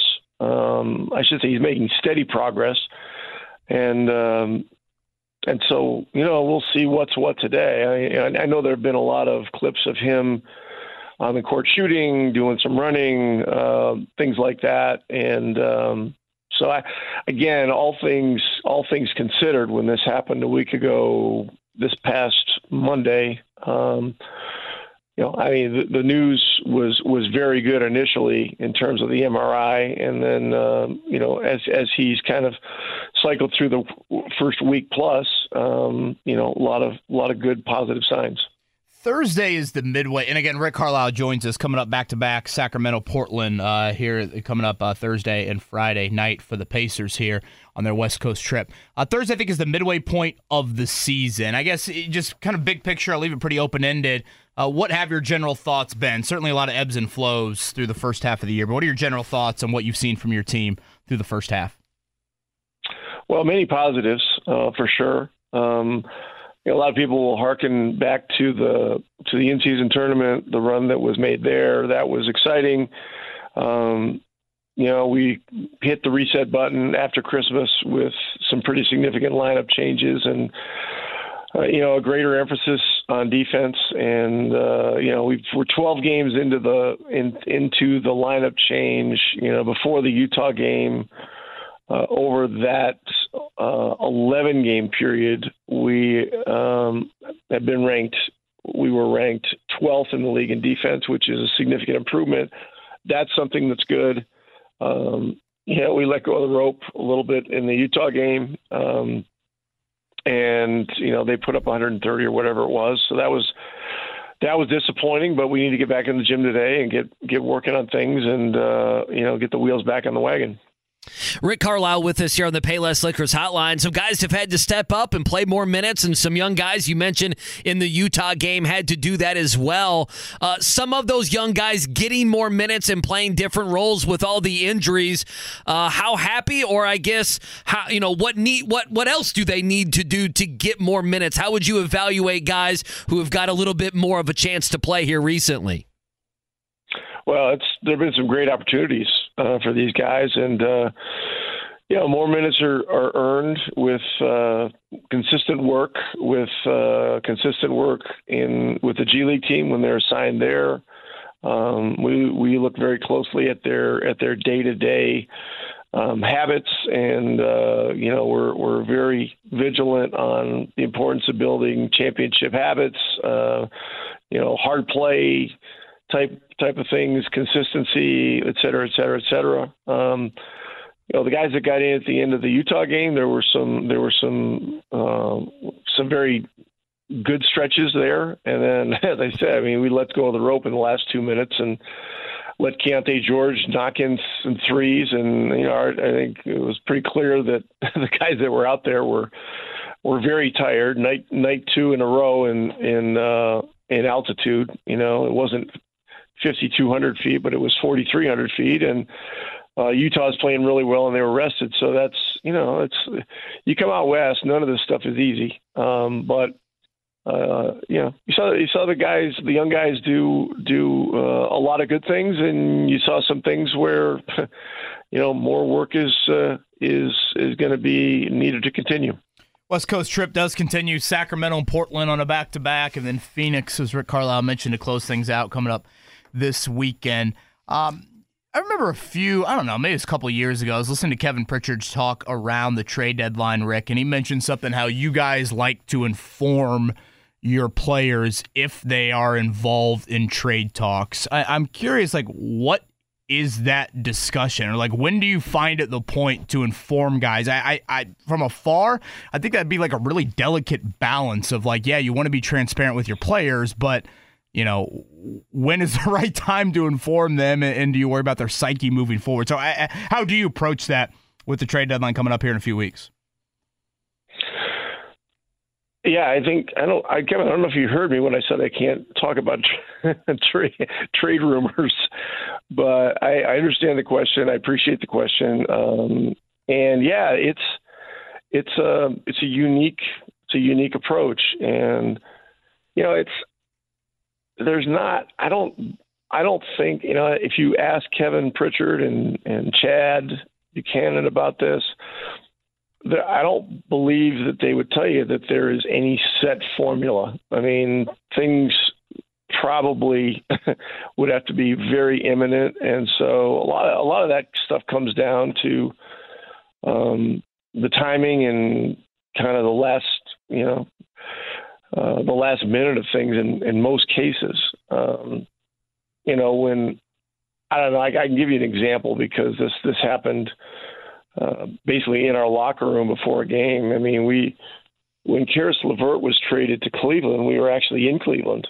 and um, it was before the game, and you know, got word that the trade was was virtually virtually complete, and um, so we you know we we talked to Caris. it was in my office in the locker room in Cleveland, and said, "Look, this is you know." this is about to happen. We want to give you um, give you the respect of of, uh, of letting you know, and, and I also brought in a couple of other veteran players and and let them know because um, at that time those guys were the leaders of the team, and, and, and it's a respect issue, and it's it's also something that um, is part of how we do things. So, yeah, that was that was one example of it, but there I don't see a, a scenario where they're ever going to be exactly the same. Sure. Well, I appreciate you answering that. Um, last one from me, and I, I know it's not necessarily your sport coach, but I thought if you look at the past week or so from a football standpoint, some real titans in that in- industry have retired or you know might be retiring. You know whether you look at Nick Saban or Pete Carroll or Bill Belichick. You know, when you look at your run in the NBA, and, and, you know, again, maybe age doesn't match up with some of those guys, but why have you kept coaching for as long as you have? When you know, certainly the game has evolved um, a lot from you know when you got your first start in the NBA. Why why have you kept going? Uh, you know, for more than twenty years. Yeah, well, that's that's a very reflective question, but I, I, I would say that um, I just have such great love and respect for the game. I, I, I grew up. I grew up um, in awe of the NBA from from afar. I, you know, I, I grew up in a part of the country that didn't have cable TV. I mean, two of our three TV stations were Canadian um, because I was up on the Canadian border in Ogdensburg, New York. We had a we didn't have cable. We had a something called a rotor, which is you know if you change channels, you you, you turn the rotor to uh, adjust your antenna to point a different direction. It was either Kingston, Ontario, or um, Ottawa, Ontario, were the two were the two places where there were TV stations other than Watertown, New York. So we had the, we had the CBS affiliate in Watertown, New York, but we didn't have ABC. And and back in those days, that's that was the uh, that was a network that had NBA games. So if we wanted to watch NBA games, we'd get in the car and drive 10 minutes into the city of Ogdensburg, and we had friends there that had cable, and so I, I watched it, you know, in in in great awe from a distance. Grew up watching, you know, um, uh, you know, Alcindor and Oscar Robertson, and, and of course Alcindor became Kareem Abdul-Jabbar uh, with Milwaukee, and then I was a Laker fan for a few years when they were dominant. You know, the year they won 72, and then um, then I became really fascinated with the 76ers from afar, and Dr. J was my favorite guy, and and, and through it all, the irony for me was that you know I was I was not a Celtic lover at all, and then I ended up, getting, of course, getting drafted by the Celtics um, in, a, in a in a year when they had just won the championship, and didn't really think I had any chance in hell of making that team. But then so, sometimes, if you're a, a role type player like me, the best thing to do is get uh, drafted by a team that that has some real superstar talent, and then maybe you can be one of the guys that fits in. And so. Um, all that worked out, and I just, you know, I, I just love the game. I, and you know, I went from five years as a player to my last shot with with the Nets uh, with Bill Fitch. Um, I made the team for a month, and then he cut me and offered me a coaching job in the same phone call. I worked for him for three years and Chuck Daly for two years in New Jersey. And, you know, Chuck, Chuck used uh, a great phrase. He said, um, you know, love and respect for the game is, is such, is such an important part of how things go in your career. Um, and so I just, I always had great love and great respect for the game. I, I I would listen so intently to guys like Chuck, you know, on on charter flights from city to city, and um, and then and then from there, you know, I was an assistant for 11 years, got my shot as a head coach, and you know, I've been asked over the years, you know, you know, the, the question you asked similarly, um, but you know, what are your what are your what are your passions in life? Um, you know, the uh, number one is is family. You know, my wife Donna, my my daughter Abby, they're, they're number one. But uh, I love the game, and I and I and I love to lead and to teach. And um, I have seven former assistant coaches that have gone on to become NBA head coaches, and that's one of the things I'm most proud of.